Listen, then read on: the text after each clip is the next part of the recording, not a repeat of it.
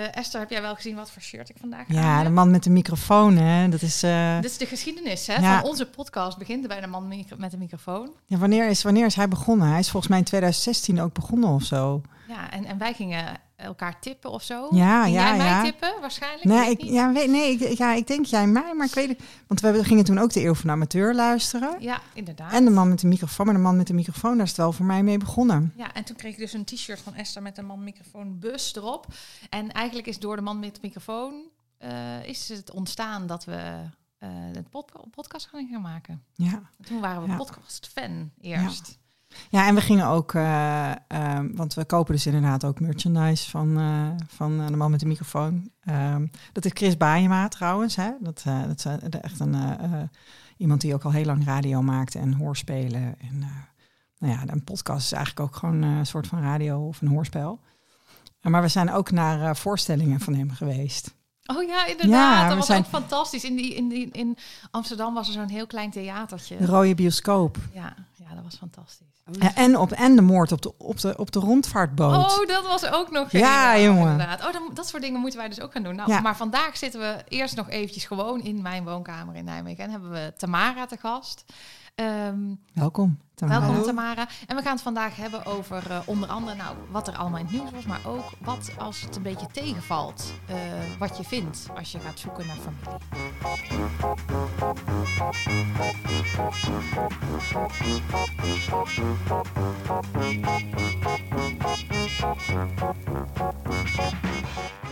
Tamara, hartstikke welkom eh, in eh, de podcast De Kwak Kwaakt. Episode 16 zie ik voor mij staan. Wow. Gaat snel, hè? Ja, het gaat heel hard. En want ik luisterde van de week naar andere helden, naar Teun en Grijs. En die waren een jaar bezig. En toen dacht ik, oh, dan zijn wij ook bijna een jaar bezig. Zijn, zijn zij ongeveer tegelijk met ons begonnen? Nou, wij zijn Iets na, iets na hun. Want wij, wij doen een soort copycat soms. Ja, hè? precies. je Wij zoeken alles ook- zelf uit te vinden. Ja, nee, nee. Als de, hè, goed gehaald is beter dan Ja, slecht precies. verzonnen, hè? Zo dus wij worden ook podcastmiljonairs. En Ja. we zoeken ook een producer at large. En, Ja, eh, inderdaad. ja. Worden- Sponsor. Hè? ja, sowieso. Ja, vrienden van de show. En we, eh, maar we maken geen seksistische grappen, toch? Nee? Nee, Oh nee, ja. dan, dan hou Vandaag ik daar vanaf niet? nu mee op. Oké. Tamara, heel fijn dat je wilde komen. Eh, wij kennen elkaar van de Donorkind eh, groep hè? op Facebook. Mhm. En ik weet nog wel dat ik jou een keer op een eh, ontmoetingsdag eh, ben tegengekomen.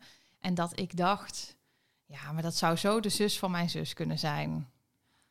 Weet je dat nog? Dat Ja, zei dat ik, dat, zei ik ook tegen jou, denk Ja. ik, hè?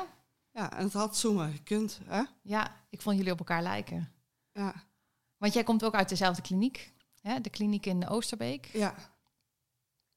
Ja, je hebt foto's laten zien en ja, ik had ja, ook die eh, overtuiging wel. Maar Grappig, ja, ja, zoals we weten zegt uiterlijk niet alles. Nee, precies. Je Nee, moet dus echt een DNA-testje doen. Want, dat is een eh, goede tip inderdaad, ja. ook voor eh, mensen die nog op zoek gaan. Laat je niet eh, verleiden om het op uiterlijk af te laten gaan. Je ziet vaak hè, dat mensen die inderdaad helemaal, helemaal aan het begin van hun zoektocht staan, die gaan eerst informatie zoeken over de kliniek.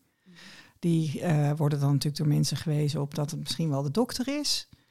Ehm, nou ja, en dan gaan, ze, dan gaan ze inderdaad kijken van, nou, zijn er andere mensen uit de kliniek? En dan gaan ze naar Ja. uiterlijk kijken. Terwijl je, Maar dat ja, doe ik nog als er een nieuw iemand bijvoorbeeld in die Facebookgroep komt, Ja. hè, waarvan ik dan hoor dat dit is, ga ik foto's kijken. En ik ben ook altijd zwaar teleurgesteld als zo'n profiel helemaal afgeschermd is. Als Ja. ik alleen maar, weet je wel, Als je niet kan koekeloeren. Ja, dat. Ja, en, en bij sommige mensen Ja. denk je dat dan toch, want je hebt uiterlijke kenmerken heel erg die overeenkomen. Ik ben, ik ben onderweg ergens gestopt, want ik had het in het begin heel erg. Ik heb een, ik heb een website, hè, estherdelauw.nl, daar vertelde ik mijn verhaal. En ik was bij Spoorloos geweest en had ik ook over mijn website verteld. Dus ik kreeg heel veel verkeer naar mijn website. En nog steeds, als iemand te horen krijgt dat hij eh, eh, ehm, ja, donorkind is en dat hij bij dokter Swaap vandaan komt en diegene gaat googelen, die komt bij mij uit. Dus dat betekent dat ik op een gegeven moment, ik heb, ik heb echt iets van 30 potentiële zusjes gehad. En op een gegeven moment kon ik dat niet meer. Weet je wel. dat ging gewoon niet meer. Zoveel energie. Ja, en mensen, en, en, en weet je, en ik, ik keek zelf altijd en mensen keken ook. En dan sprak je af en dan, ja, en, en, en, en, en dan ga je toch op zoek naar gelijkenissen. Nou ja, weet je, we zijn allemaal mensen. Ja, Eh, eh, blauwe ogen heb je al heel snel. nou ja, precies, weet je, ja, weet je, ja. Dus het, eh, ja, of, of, of, of, of, of bepaalde wangetjes of dingetjes, of eh bepaalde, weet ik veel, gevoel voor humor. Of, eh, nou ja, weet je, noem maar op. Je kan overal herkenning in vinden. Ja. Maar het is inderdaad behoorlijk eh verneukeratief. ja, je moet het echt niet doen. Hè? Dat hebben we ondertussen wel geleerd. Ja. En toch blijft het heel verleidelijk. Dus, Ja. want jij blijft Ja, ook kijken. eh, mijn huisarts heeft ooit een opmerking gemaakt in het begin van mijn zoektocht. Hè, ben ik eerst bij mijn huisarts gaan vragen of die misschien informatie had. Die zei ooit, oh, maar hier stuurden we iedereen naar eh, Oosterbeek in die tijd. Ik dacht, oh, hè, een relatief klein dorp. ja, Iedereen die, die eh, geen vader in zijn leven had, of eh, waarvan ik vond dat vader niet op hem of haar leek, is ineens een potentiële broer of zus. Hè? ja. Ja. Moet je echt mee stoppen, want je Nee, je wordt net gek. Ja. Ja, Ben jij nog iets dichter bij de microfoon? ja, dat ben ik wel.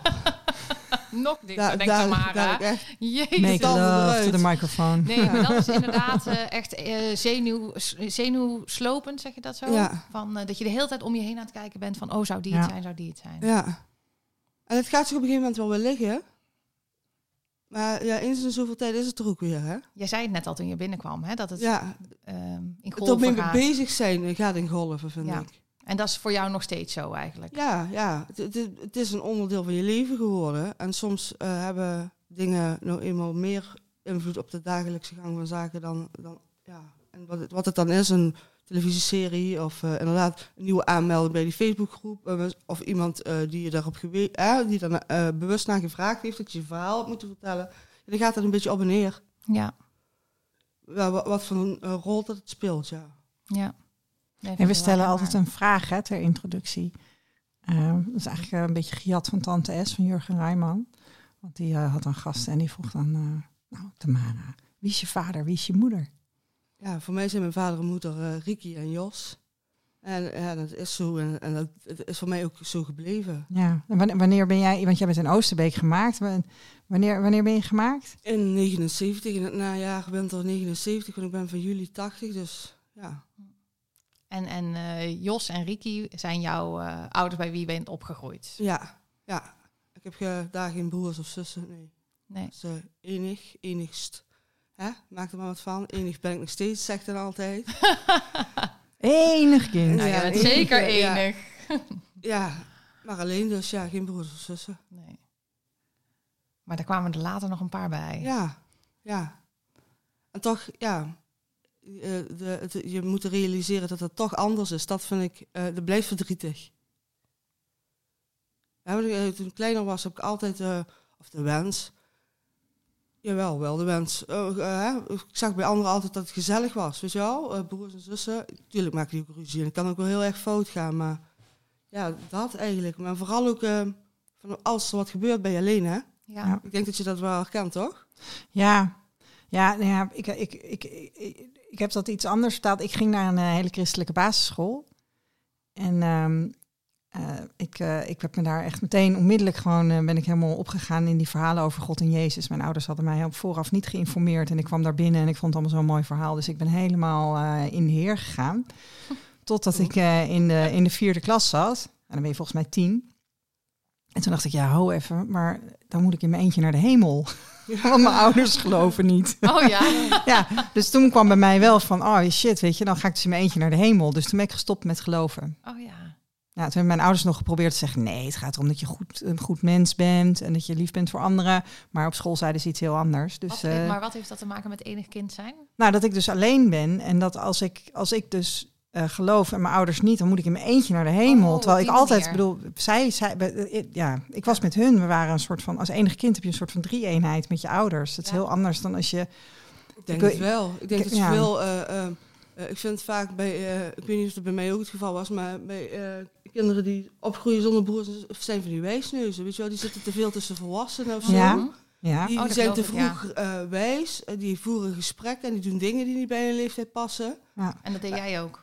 Ja, dat weet ik dus niet. Oh. Kijk, Ik maar, heb- ja. ja, maar ja, dat, eh, dat, ja, de drie-eenheid. Want je hebt niet, niet eh, iets om je aan te levelen wat je eigen leeftijd heeft. Ja. Nee, nee, maar dat is ook wel wat ik zag gebeuren toen ik, want ik eerst krijg je natuurlijk altijd een eerste kindje en die is dan een tijdje alleen, Ja. weet je wel. En, dan, en toen kwam dat tweede kindje en dan, als je dat eerste kindje hebt, dan ben je met z'n drieën. En als je het tweede kindje krijgt, dan heb je de ouders en de kinderen. Dat, dat, dat, Ja, dat- ja, dat- ja, dat- ja. Er gebeurt wel iets. Ja. Ja. Ja, dat geloof ik wel, ja. Dus maar goed, ik ging dus niet, niet meer geloven, omdat ik dus inderdaad ook die angst voor om alleen in de hemel dan te belanden. ja. Dus het alleen in de hemel, ik heb heel sterk, eh, dadelijk blijf ik, eh, vroeger meer dan nu, omdat ik zelf kinderen heb. En ondertussen heb ik wel broers en zussen dus. Maar ja, ehm, voor dat verhaal ehm, had ik heel sterk zo, wat is wat met mijn ouders gebeurd? Dan ben ik alleen. Ja. Ik deel met niemand die herinnering bijvoorbeeld aan, aan mijn... Nee. Ik heb plenty neefjes en nichtjes. En die, en die mijn vader leeft niet meer. Die hebben het over op, oma Jos. Het is mijn vader. Ja. Zo, die herinneringen zijn anders. ja, Ja. dat is Als je zo. dat dan met elkaar eh, deelt. En het is wel zo, kijk, ik heb eh, een zus en die eh, herinnert zich niks van vroeger. Dus ik haal ook heel graag herinneringen op. En ik vind dat ook heel jammer, want dan ehm, ook die herinneringen aan negatieve dingen, maar ook wel eens leuke dingen, weet je wel. En dan zegt ze, oh, even, dat weet ik toch echt niet meer. Ja, En daar is dan ook mee af. van ons, Ja, dat soort eh, dingen. Dat, maar dat zou ik dus ook leuk vinden. Maar dat kan je dus ook hebben als je wel een zus hebt. Maar ja, die ja, er heel tuurlijk. anders En het, eh, het, is, het gaat ook Ja. niet altijd goed tussen broers en zussen. Hè? Want, eh, een vriendin van mij zei, is- zei is ooit, ja, maar zie, tussen mij en mijn zus, ja, dan denk ik, ja, dat, dat is wel zo. Maar laat me nou dit romantisch beeld... eh, Maar is Ja. dit nou een promotie, Oude. promotiepraatje dat als je dan een donorkind krijgt, dat je er sowieso meer dan één nee, moet nee. Heel even, Ja, weet even ik checken, niet, even niet. checken. Weet ik niet. Van Ja. dezelfde donor dan misschien wel. eh, of eh, hoe staan jullie daar? Broers en zussen kunnen vaak wel wat aan elkaar hebben. Ja. Ja. Of je nou gewoon, gewoon gemaakt bent of doen. Nou, en ik herken wel van jou, kijk, mijn zus en ik, we hebben niet veel contact. Maar ik denk wel, als er iets gebeurt, dan gaan wij het Ja. samen fixen. Ja, ja. Hè, zo is het wel. En jij stelt die vraag over of je dan van dezelfde donor moet zijn. Maar als je kijkt naar wat mensen doen op het moment dat ze erachter komen dat ze donorkind zijn, is een van de eerste dingen die mensen vaak doen, is, is kijken Ja. van als ze, dan als ze dan zover zijn om wat dingen uit te gaan zoeken, is inderdaad ook om te kijken van zijn we vol verwant. Want Ja. dat is wel vaak een teleurstelling. Mhm. dat de dokter heeft beloofd dat ze dezelfde donor zouden gebruiken en dat dat niet het geval is. Dus als je de vraag stelt van, van dezelfde donor, dan denk ik inderdaad van ja, dat, Ja. Dat, dat lijkt me goed. Mij lijkt dat ook, maar ik dacht, stel de Ja. vraag aan jullie. Wat denk jij, De Tamara? vraag stellen Maakt is dat maar nou- ook, eh, ik vind het... eh, eh, eh, de- je, hebt, je hebt het dan over doen, maar bij samengestelde gezinnen zie je dat al heel vaak. Mijn kind, jouw kind, onze kinderen. Het maakt wel uit als je samen Ja, hè? een gezin probeert te vormen. Ja. En je kunt er heel goed je weg in doen en het perfect doen, maar iets zegt, als je toch allemaal gelijk bent, dezelfde vader en moeder, maakt het allemaal een stuk makkelijker. Nou, ik had een hele tijd... Mijn moeder kreeg een relatie met Kitty toen ik eh, 13 was. Dus ehm, daarvoor was er een vader in huis en toen eh, kwam Kitty. En ehm, ja, ik had, eh, ik had dat best wel snel zo geaccepteerd. En ik praatte altijd over mijn moeders. En voor mijn gevoel was het ook altijd... ehm, dacht ik, ja, nou heb ik twee moeders en dat is helemaal gelijk. Totdat zij heel erg ruzie kreeg een keer. En toen voelde ik ineens dat ik dacht, oh, maar het is toch anders. En eh, terwijl ik hou ook heel veel van Kitty en daar ben ik dol op. Maar Ja, dat is toch je anders. moeder, hè? Dat is toch anders dan mijn eigen moeder. Daar eh, wilde ik voor liggen. Als een soort leeuw van eh, schreeuw niet tegen mijn moeder. Of weet ik wel wat er gebeurt. Snap je? En toen dacht ik van, oh ja, ja, het maakt toch uit. Dus, eh, Je dus kunt dingen beredeneren, maar gevoel, eh, dat kun je niet uitzetten. nee. Kun je Nee. niet insturen, want je kiest ook niet op wie je verliefd wordt, toch? We hebben toen in de aanloop naar die aflevering van Andere Tijden, wilde ik graag met Hans Goedkoop op de foto. Hè. Dat was de, de, de, de bekende stem eh, en het gezicht van, eh, van dat programma. Ik heb hem toen ontmoet. Eh, want we, we gingen dan met BN'ers op de foto, weet je wel. Dan kwam er zo bij te staan met, met- op een blaadje van... Nou ja, ik ben niet haar broer, maar misschien jij wel. Ja. Maar goed, ik ontmoette hem dus en hij vertelde dat hij dus ook met zijn man een, een kind heeft met een... als, ik het, als ik het me goed herinner, hebben zij met een lesbisch stel een, een zoon. En hij zei van ja, nee, weet je, ik, ik, ik denk ook dat het uitmaakt. Want als er iets met, met, met mijn zoon is, dan wordt er toch ook naar mij gekeken. Weet je wel, hij Mhm. lijkt heel erg op mij. Ja. Dus en dan als biologische vader wordt er dan toch gekeken van ja, wat, eh, wat, wat vind jij of wat denk jij? Dus dat Ja. weet je ook als, als, Ze als willen het vaak ook niet weten, hè? Zo, eh, met een dergelijke constructie een kindje krijgen. hè? Weet je wel, van eh, ehm, Ja, we weten niet wie biologisch gezien de papa is. Ja. Dat Oké, ja? Ja. Wordt er dan, eh, best wel gemixt? Wordt, eh, wordt het sperma gemengd Oh. en dan wordt eh, dat gebruikt om het eitje te bevruchten en dan willen ze het niet weten. Maar eh, waarom wil je het niet weten als het niks uitmaakt? Ja, Ja. dan, dan maakt het ook niet uit als je het weet, toch? Ja, nee, dat vind ik een, eh, vind ik een buitengewoon goed punt, eh, Eefje. Waarom wil je het weten? Omdat natuurlijk erfelijkheid gewoon even los van, Ja. van als je het dan denkt dat het niet belangrijk is. Dat in ieder geval erfelijkheid is voor mij altijd ook wel een puntje. Je, Zeker, eh, natuurlijk. Ja. komen er had- en vaatziekten in de familie voor? bijvoorbeeld. Ja. bijvoorbeeld Hè? weten? Of eh, Ja. hè, vormen van weet ik veel Ja. wat. Ja, ja. ja, zeker. Eh, Tamara, hebben we Tamara zo goed genoeg voorgesteld? Want we raken alweer... We gaan- aan ja, we gaan- Natuurlijk. We gaan zo. We gaan Of Tamara, zo, is er nog iets belangrijks wat we nu van jou nog moeten weten? Nee, ik weet het niet. We weten, dat is voor denk ik voor donorkinderen die luisteren belangrijk dat je uit de kliniek in Oosterbeek komt uit 1979. Want dan kunnen ze denken te horen aan jouw stem of je een broer Ja. of je een zus van hun bent. of Nou, en we plaatsen natuurlijk een foto, Ja, eh, op, foto Insta, op Dus dan kun je ook eventjes eh, op uiterlijk afgaan en, eh, en checken. Zullen we Ja. dan eventjes naar het nieuws en wat we meemaakten? Ehm, maak jij nog wat mee op donorkindgebied uh, tegenwoordig, Tamara? Of, ehm, Ja, dus is, wat ik zeg, het gaat in, ja, eh, in vlagen. ja. Het is maar net hoeveel ik ermee bezig ben. En was jij nou in de aanloop dat je, dat je weet dat je hierheen gaat, dat, dat wij deze afspraak hebben, de- deed dat iets met je? Ging, ging je dan aan? Of heb je het redelijk... eh, Ik heb op dit moment kunnen laten. met, eh, met externe reus, zeg maar. Eh, Ja. Het is soms heel fijn om externe reus te hebben, zodat je soms niet in je gedachten... Hè? Want Het kan een stukje ehm, ehm, verdriet, vind ik altijd makkelijker maken. Want, eh, Als je eh, afgeleid mensen, v- wordt. Ja, mensen vragen wel eens, toen ik dat net wist, van... eh, ben je niet heel erg verdrietig geweest? Maar toen zag ik ook in zo'n fase, weet je, dat er van alles om me heen eh, eh, ook aandacht vroeg. Dat is soms heel fijn. ja, Dat je je aandacht moet... dat je afgeleid bent. ja. Dan, Ah, ja, Maar ja, dan kun je weet niet je- verzanden in verdriet of in boosheid. Of, er is geen ruimte voor. Maar uiteindelijk komt het altijd toch... En daarom Jawel. zijn ook die vlagen natuurlijk. Maar hè? dan, dan heeft het wat kunnen Ja. ja. sudderen. Ja, ja, snap ik, ja. De vorige aflevering was met, eh, met Stef. Met Stefke, onze eh, activist uit, eh, uit Vlaanderen. Heb jij geluisterd? Ja. We kregen, we kregen een puntje van feedback. Ja. Ehm, dat we, of ik, ik weet het niet. Maar eh, ik weet Ik dat kan het ook zijn. Ja, hoor. want ik weet dat ik eh, daar wel een handje van heb, maar dat we iets te vaak doorheen zaten te eh, kwebbelen. Want diegene zei, als je Stef gewoon een keer laat uitpraten, dan heeft ze nog veel meer goede dingen te zeggen. Oh. Zo, op je plek, hè? Nou ja. Dat jij het even weet. Ja, dat nee. zei je, is mijn podcast. Ja. nee, maar nee, ik nee, vind het wel een fair punt, toch? Ik vind Ja, het vond fijn dat goed. mensen... Nee hoor, mogen mensen gewoon zeggen. Ja. Ja. nee. Ik, had, ik had het wel eens eerder gehoord, dus ja. Interviewer is ook Ik moet, een eh, apart vak, toch? Nou, daarom. En daar zijn wij natuurlijk niet. Dus in die zin Nee. eh, doen wij maar wat. Nou, jij, nog- jij nog een beetje, ik Ja. echt helemaal niet. Daar word ik dan ook op afgerekend.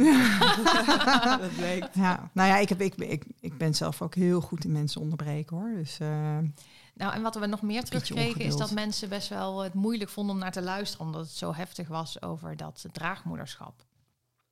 En dat daar dan een beurs voor is. En, eh, maar ja, wij donorkinderen weten dat natuurlijk allemaal al. Tenminste, de, de donorkinderen die ermee bezig zijn. Maar hoe is dat voor jou?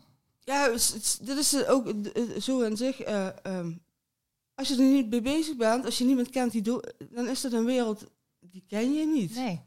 Ik, wat ik wel eens zeg, ik, als ik dat zag op televisie bij Spoorloos, of, eh, dacht ik, oh, dat is zielig, dat is Mhm. erg. Het zal je maar gebeuren dat je Mhm. dat hoort. Hè? Ja. Dat je vader je vader niet is. Of Ja. totdat je zelf in die aflevering zit, hè, bij wijze van spreken. Je hebt echt het idee dat je in een film stapt. Ja. En dan gaat er een hele wereld voor je open. En dan blijkt ineens dat, dat heel veel mensen... Want ik, voordat je zelf wist dat je donorkind was, hoeveel mensen kende je die... niemand. Zero. dat bedoel ik. Ja. Het is ook nog zo'n wereld waar niet over gepraat wordt. Ja, al die geheimen. Wat er niet mag zijn. Ja. Dat vind, vind ik zo, eh, eh, ook. hè, je kunt nog zo loyaal eh, zijn aan je ouders. Maar, jij hoeft je nergens voor te schamen. Meteen heb je niet gevraagd om het leven en al helemaal niet om op, op een dergelijke manier te zijn ontstaan. Nee, in zo'n geheim. Ja. Nee, klopt. Nee, ja, die, die, die, die, die eh, draagmoederbeurs, dat maakt bij mij ook wel een hoop los hoor. Maar dat Mhm. geldt ook dan voor, dat is een bruggetje ook naar de artikelen van Follow the Money. Hè? Dat- Mhm. Dat eerste artikel was verschenen over eh, Deense spermabanken. Vanochtend de tweede zag ik. Maar ik heb de tweede nog niet gelezen. ja ik, ik heb hem opgeslagen. Oh, goed zo. We gaan die, eh, we gaan die link eh, wel even delen. Oh ja, dat is een goede. Ehm, maar ja, weet je, ik, ik had dus eh, dat toegestuurd gekregen, die artikelen. En ik kwam zeg maar halverwege het eerste artikel. Want het, het- ja, ik vind het gewoon zo erg. Mhm, Om dat te lezen. Ja, om dat te lezen en ook in de wetenschap, weet je, in de weten, we- wetende wat wij nu weten. En dat er dan toch door, door, door ehm, van die banken dingen verkondigd worden.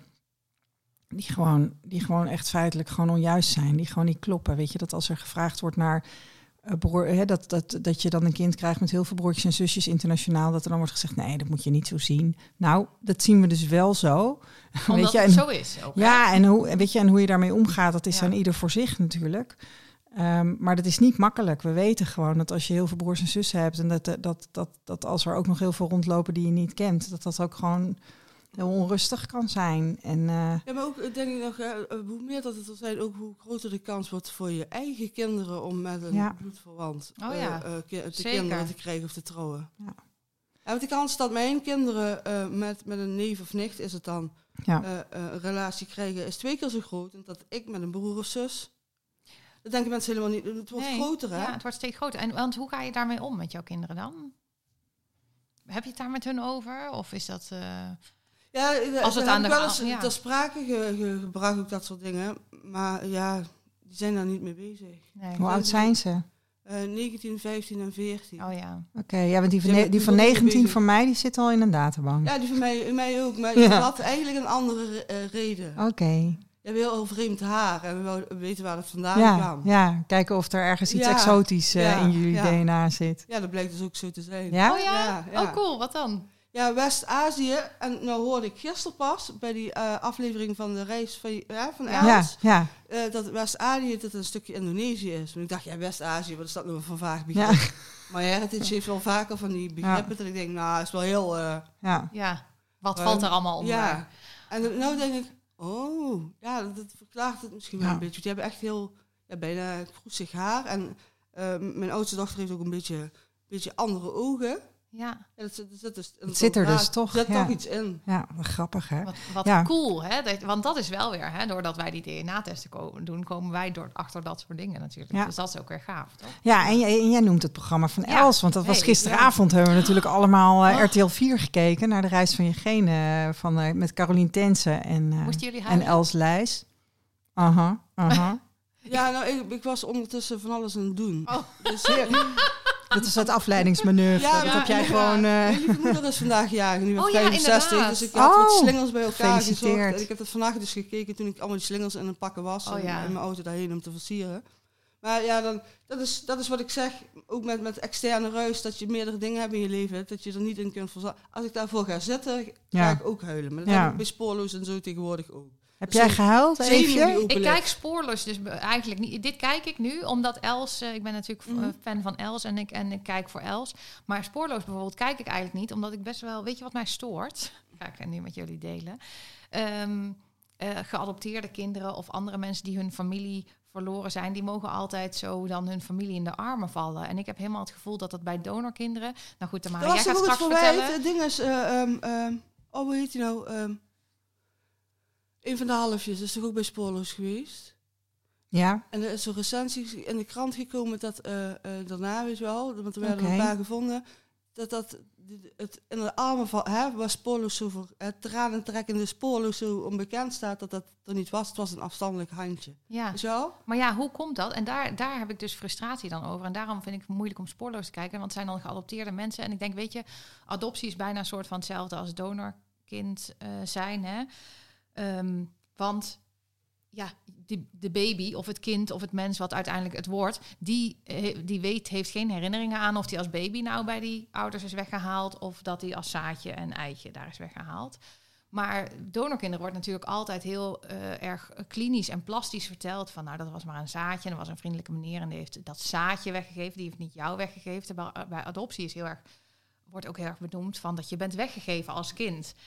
Dus ik, ik voel dan ook heel erg dat ik denk van ja, eigenlijk eh, wil ik ook wel zo eh, iemand in zijn armen vallen. En denken van oh, nou, nou weet ik eindelijk waar ik vandaan Ja. kom of waar ik thuis hoor. Ja, ik denk dat het sowieso niet in mij zit om iemand zo in de armen te vallen. Nee, maar misschien zit dat ook niet in mij. Maar dan denk ik, ik mag het ook al niet. Van, van ehm, ik voel al niet dat dat erbij hoort bij mij. je bent al zo geconditioneerd dat je, je moet vooral niks verwachten. Ja, niks verwachten, want die man is niks van jou. Ja, ja maar, Nou. maar even, die verwachtingen, daar begint het toch wel mee als je een baby krijgt.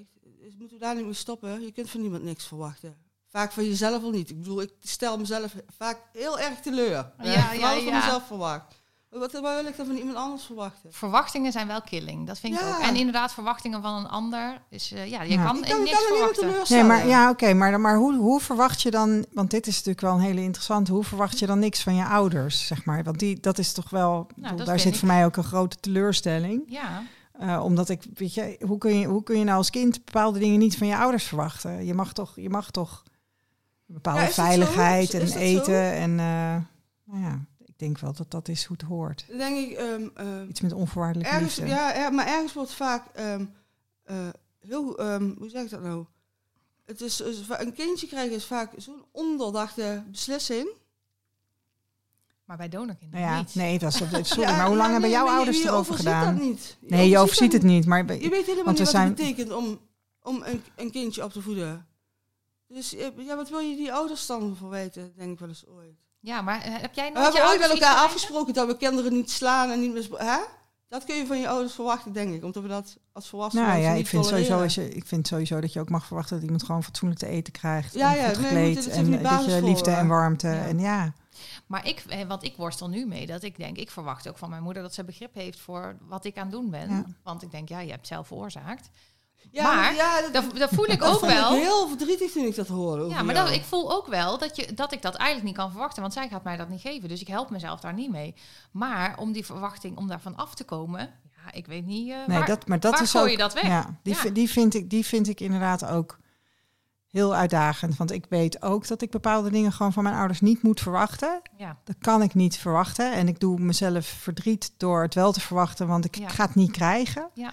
Maar hoe zorg ik dan? Oké, dan verwacht ik het misschien niet meer, maar ik, ik- het verlangen zit er nog, weet je wel. Ja, dus hoe, ja, maar dat is en hoe ga je dan met dat verlangen om?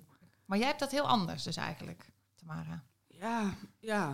Ja, inderdaad, wat jij dan zegt, weet je wel, dat je eh, sommige dingen van je ouders verwacht. Maar je, eh, op het moment dat jouw moeder zwanger was van jou, had hij ook verwachtingen. Heb je daar aan kunnen voldoen? Nee, helemaal niet. Nou, dat- dat ik zou haar wel. gelukkig maken, dat is me niet gelukt. Ja, nou, dat dus. Ja, want je Ja. bent zwanger en je denkt, oh, mijn kind wordt dokter, tandarts. eh, Nou ja, in dat- blauwe dat- sorry, maar in dat opzicht- haar, eh, ben je heel erg gelukt. Ja. Nou, ik heb- maar ik heb ook wel gedacht. zes kinderen hè, en heeft een goe- eh, goed, goed verstand, hè, maakt altijd verstandige keuzes. Ja. Ja. ik, ik weet niet hoor. En in ons geval krijg je dan ook nog een kind wat de helft van het DNA, dat ken je niet. Die heeft Nee. waarschijnlijk karaktereigenschappen Ja. die je niet herkende. Ja, maar daar stonden ze niet bij stil, hè? Daar stond En- dat ze en, hebben. eh, nee, Misschien zijn die wel heel erg walgelijk. hè. Nee, Ze- nee, want ze hebben namelijk, we hebben met, wat mijn ouders verkocht is. Ik weet niet wat jouw ouders verkocht is, maar ik denk wel een vergelijkbaar verhaal. Er werd natuurlijk een donor geselecteerd die heel erg op mijn vader zou lijken. Mijn vader is zelfs gewoon psychologisch getest. Hè? Ik, weet, ik weet niet hoor. Waarom? Nou ja, om, ik, ik- Om te kijken of hij goed vader kon zijn. ehm, of om te kijken hoe die in elkaar zat. Ik weet het niet. Misschien hadden ze wel twijfels of ze bij deze mensen het wel moesten doen. Maar. Eh, ik weet het niet. Maar in ieder geval, ik weet dat mijn vader getest is. Ik weet dat mijn, dat mijn, dat mijn ouders verteld is dat er een donor werd uitgekozen die zowel qua uiterlijk als qua karakter eh, eh, op, eh, op mijn vader zou lijken. Onvoorstelbaar. Nou, dat mensen het ook jongen. geloofden allemaal. Het toch? scheelt sowieso al 20 centimeter, weet je, daar kun je, daar kun je niet naast kijken. Maar goed, Nee. dus jouw ouders, ik denk dat jouw ouders een vergelijkbaar verhaal ik hebben denk gehad. het ook wel. En, en- maar eh, toevallig heeft mijn moeder Dus dat- dat- gemaakt. Eh, Mijn donor lijkt wel op mijn opa, op mijn vader zijn vader, zeg Oké, maar. oké. Eh, uiterlijk, ja, weet ik niet. Sommige dingen weet je toch ook niet als je mensen... Hè, die dokter kan het toch niet inschatten als die jou tien minuten heeft gezien? Hè, want meer tijd Nee. is het Nee, maar dit, niet? maar dit is toch ook gewoon wat mensen heel graag toch ook wel wilden horen dan. Ja, Nee, dat dat is was een gewoon. Het was gewoon Ja. een goed verhaal. Ja. Ja. Het werkte ook gewoon goed. Ja, en, alle, Ja. eh, vroeger nog meer dan nu. Alles wat de dokter zegt klopt toch? Ja. Heeft altijd gelijk. Maar ik ben nu toch geïntrigeerd door wat jij zegt. Want ben jij, want jij hebt natuurlijk ook op een gegeven moment gehoord eh, dat je donorkind was van je Mhm. moeder. Moeder. Hè? Ehm, was je toen, eh, ben je nooit boos of teleurgesteld of ehm, al die gevoelens die ik Ik ervaren was heb? vooral heel erg in de wacht de eerste tijd. Ja, nou bij mij kwam dat ook het veel niet, later. het, maar... het, het, het was niet uh, donders eh, eh, bij heldere hemel. Er vielen wel direct puzzelstukjes eh, op de juiste plek in de puzzel. ja, En wat er nog niet eh, eh, op de juiste plek viel, was in ieder geval, weet je wel, wat dichterbij eh, geschoven op het plekje van die puzzel. Maar ik was vooral heel erg in de war. ja. Als ik dan in de spiegel keek, herkende ik mezelf niet meer. Van, ja, wat dan? Hè, van, nou heb ik nooit, eh, nou lijk ik ook niet superveel op mijn moeder. Hè. Je hebt wel eens ooit van die kinderen die dan exacte kopieën van hun ouders zijn. Dat Ja. had ik bij allebei niet. Nee, nee. Met de een was het dus achteraf logisch. Maar... Ja, maar ja, mijn moeder heb ik. En ik heb wel eh, van die dingen die ik wel met mijn vader deel. Maar is het dan aangeleerd? Of is het toevallig een karaktereigenschap die mijn vader en de donor allebei hebben? Ik had precies dezelfde voeten als mijn vader. Dat is toch knap? Ja, Ja. Ja. dat dus. Ja, ja, en dat wil je natuurlijk ook graag zien. Maar had jij niet... Ja. ehm, hè, je gaat natuurlijk door bepaalde stadia van rouw, denk ik dan maar. Hè, daar hoort er toch bij. Dus jij was in de war. Maar had je later niet zoiets dat je dacht... hé, hey, maar waarom heb je tegen mij gelogen? En ehm, Nee, Ik had begrijp- verwacht- ik Weet je, ik ben in, in de tijdsgeest van toen en ik ehm, ook wel heel erg ehm, me ervan bewust ben eh, hoe, hoe, hè, hoe gewenst dat je was. Of dat een goede fout is. En het heeft ook voor zijn tegens, denk ik. Ehm, denk ik, het zou niet mijn keuze zijn geweest, maar ik begrijp het wel. ja. Oh ja. Nou, maar dat voel ik ook wel. Maar ik ben gewoon een beetje ambivalent daarin. Ik voel allebei de kanten, zeg maar. Ik heb ook wel, soms wel begrip. En dan denk ik zeker, als hoe het toen verkocht werd, Mhm. Ja, dat is gewoon een goed verhaal. was een goed verhaal, Ja. toch? En als dat nou zo verkocht wordt en, en je steekt je kop in het zand en je... En je eh, Ja. Dat vind ik net een ander verhaal. Maar dat, ge- dat gebeurt dus wel. Maar en dat vind, ik, ook- dat, dat, dat vind ik ook heel akelig. Ja. Ja, ben ik helemaal met je En dan denk eens. ik, de, eh, eh, mensen moeten zich om te beginnen realiseren dat die schattige baby waar je zoveel van houdt, dat het ooit een 40-jarige zelfstandig denkend mens wordt. Ja, ja. Die, die het misschien wel helemaal niet eens is met je keuzes. Dat Ja. moet je realiseren en ook kunnen handelen. Ja, mensen moeten niet alleen maar denken, ik krijg een baby, maar ik maak een mens eigenlijk, toch? Ja, Hm. dat heb je mooi gezegd, Eefje. Eh, Ja, daar daar denkt niemand over na. Hè? Terwijl je wel die verwachting hebt van, oh, misschien wordt hij later wel dokter. Ja, Maar- terwijl een volwassene wordt die zelfstandig keuzes maakt en Ja. nadenkt over dingen. Dat realiseer je niet op het moment dat je die baby hebt. Maar ook wat zegt het over jou als jouw kind dokter wordt? Heel veel, vaak eh, hè, doen mensen toch alsof ze eh, dat een soort van... Alsof het dan jouw verdienste is. Ja, ik zit zo met mijn hand, ik, wil- ik wil het uitbeelden, dat het toch Ja. terugschijnt dat hun kind heel knap of slim of goed is. Terwijl eigenlijk, ja, eh, is dat jouw, jouw verdienste inderdaad? Of ja, is dat gewoon zo zoals het is? Ik denk dat andere dingen veel belangrijker zijn. Dan of je heel erg slim bent of dokter bent of Ja, toch? zoals? Ja, eh, ehm, ja, hoe iemand van binnen is, weet je wel. eh Of je een goed mens bent. aardig is er en ja. ja, weet je wel dat? Ja. Ja, nee, ben ik het helemaal mee eens. Ja. We kunnen maar zoveel dokters in een land hebben, toch? Ja. Nee, maar goed, ja. Ja. ja. Nee, ik snap klopt. het wel. Maar ja, er zijn, weet je, dat, wat dat betreft merk je gewoon dat, dat, dat er, dat, eh, zeg maar, wensouders van nu niet heel veel leren nog van het verleden. Want er zijn heel veel misstanden geweest rondom adoptie. Eh, er is rondom donorconceptie. Weet je, op het moment dat dus kunstgrepen worden uitgehaald eh, met het maken van kinderen of om die kinderwens te vervullen, dan gaan er vaak gewoon wel dingen Mis, nu heb je-? Nu heb je die, die serial eh, sperm donors, weet je wel, eh, Mhm. die, eh, die, die in Denemarken en in Nederland ook nu nog bij alle Tuurlijk. klinieken gewoon hun zaakje kwijt kunnen. Ja. Hey, over, over, over overeenkomsten met ehm, ehm, Oh en verschillen ook met adoptie. Ja, ik zat dus. ik luister ook de ehm, adoptiepodcasts tegenwoordig. En één podcast, La, La Vida heet de podcast. Heel leuke podcast. Maar wat mij opviel, en dan ben ik benieuwd wat jullie daarvan vinden, is wij zijn dus, eh, Esther en ik zitten hier heel erg het taboe te doorbreken. Hè? Wij willen dus hierover praten, want we willen niet dat, eh, dat mensen zich hoeven te schamen of wat dan ook. En wat, eh, nou sowieso vond ik heel leerzaam wat ik hoorde in de Ja. podcast, maar wat mij dus opviel, was dat zij kinderen die geadopteerd zijn, en zeker kinderen van andere kleur dan hun, hun opvoedouders, zeg maar, die hebben dus hun hele leven, tenminste die mensen die ik dan hoorde, gevoeld van, oh, mensen kunnen aan mij zien dat ik geadopteerd ben. En, en daaruit voortvloeide ook dat mensen vonden dat ze maar alles konden vragen. Dus die vroegen zijn ook Nederlanders van, eh, ook, hè? dus we zeggen ook gewoon alles. Ja. ja, dus die vroegen dan van, eh, oh, maar ja, ik kan, nou, ik kan wel zien al dat je geadopteerd bent. Terwijl die kinderen soms dachten van, oh, maar ik wil gewoon hierbij horen bij dit gezin. Ik wil niet opvallen in die zin. En van, waar kom je dan vandaan? En ga je dan op zoek naar je moeder? En, eh, en zij zeiden dus dat dat best wel heel vervelend was, dat mensen altijd zo nieuwsgierige vragen stelden. Dat vind ik echt heel apart. Ja, en zij, eh, zij Nou ja, vonden als je, dus... het, als je het zo hoort vertellen, je, het is wel een luistertip hoor, La Vida Ja, de ja. podcast. Als je En- ze luistert, dan ga je het wel begrijpen. Nou, zij, zij willen dus juist, dat noemde zij op een gegeven moment een van die twee meiden, die zei, ik wil juist uitdragen dat je hoeft, want zij hadden dan ook heel vaak het gevoel gehad van, oh, dan moet ik ook antwoord geven op al die vragen. En zij willen nu juist zeggen, je hoeft helemaal niet alles te delen. Terwijl het gevolg was ook dat zij dus in de podcast niet ging vertellen waarom ze dan bijvoorbeeld was afgestaan. Dat vond ik dan weer moeilijk, want ik werd super nieuwsgierig van. Ik dacht, ja, maar ik ben nou een podcast aan het luisteren, dan wil ik ook weten waarom. zitten. Zo. Ja. Maar toen dacht ik, wow, dat is echt een groot verschil met, met eh, want wij zaten altijd in de kast, verstopt. En, en sommige mensen proberen nu daar uit te breken. En zij waren altijd ehm, in de, ja, zichtbaar. Dus ook als ze het niet wilden. En toen dacht ik, wow, dat is echt een... Ja, maar is het zo, tegenwoordig nog zo dat als je twee blanke ouders met een donker kindje, dat je er van altijd maar vanuit gaat dat hij geadopteerd is? Ik bedoel, moeder of vader kan ook een Ja. eerdere relatie hebben gehad met iemand. Met, met- Was misschien meer in, in de tijd dat zij jong waren, was dat misschien meer opvallend dan nu. Ik weet het niet. Ik vind het heel kort de bocht namelijk. Ja, maar blijkbaar hebben zij dus zich heel erg bekeken gevoeld. Ja, en dat is natuurlijk wel Ja. zo. We zijn, we- weet je, zij zijn helemaal nog in een heel wit Nederland terechtgekomen. Dat Ja. verandert nu natuurlijk. Ehm, Ik wil zo graag een keer met hun, eh, hun Ja. uitnodigen. ja, maar dat gaan we toch gewoon doen? Ja, en dan gaan we met elkaar praten over wat zijn nou de overeenkomsten en de verschillen. Dat lijkt me echt fantastisch. Want inderdaad, ik vond het wel leuk, een leuke constatering van jou. Dat je zegt van ja, maar wij willen juist taboes doorbreken en dat dingen wel besproken worden.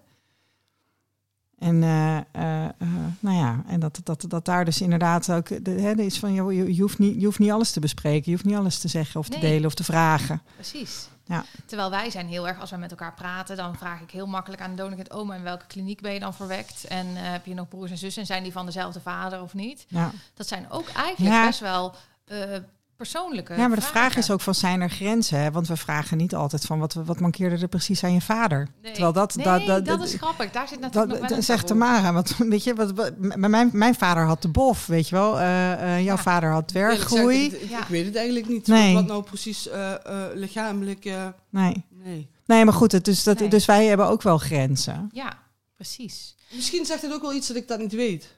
Ja, dat denk ik dus. Dat dat Want anders had ik het waarschijnlijk wel gewoon eh, tot aan het naadje uitgevraagd aan mijn moeder. Ja. Toch? Als het geen taboe was, dan had, hadden jouw ouders dat gewoon aan jou kunnen vertellen. Ja, nou, ik denk niet dat het een taboe is, maar ja. Ja, Sommige onvruchtbaarheid bij de man. ouders weten, toch?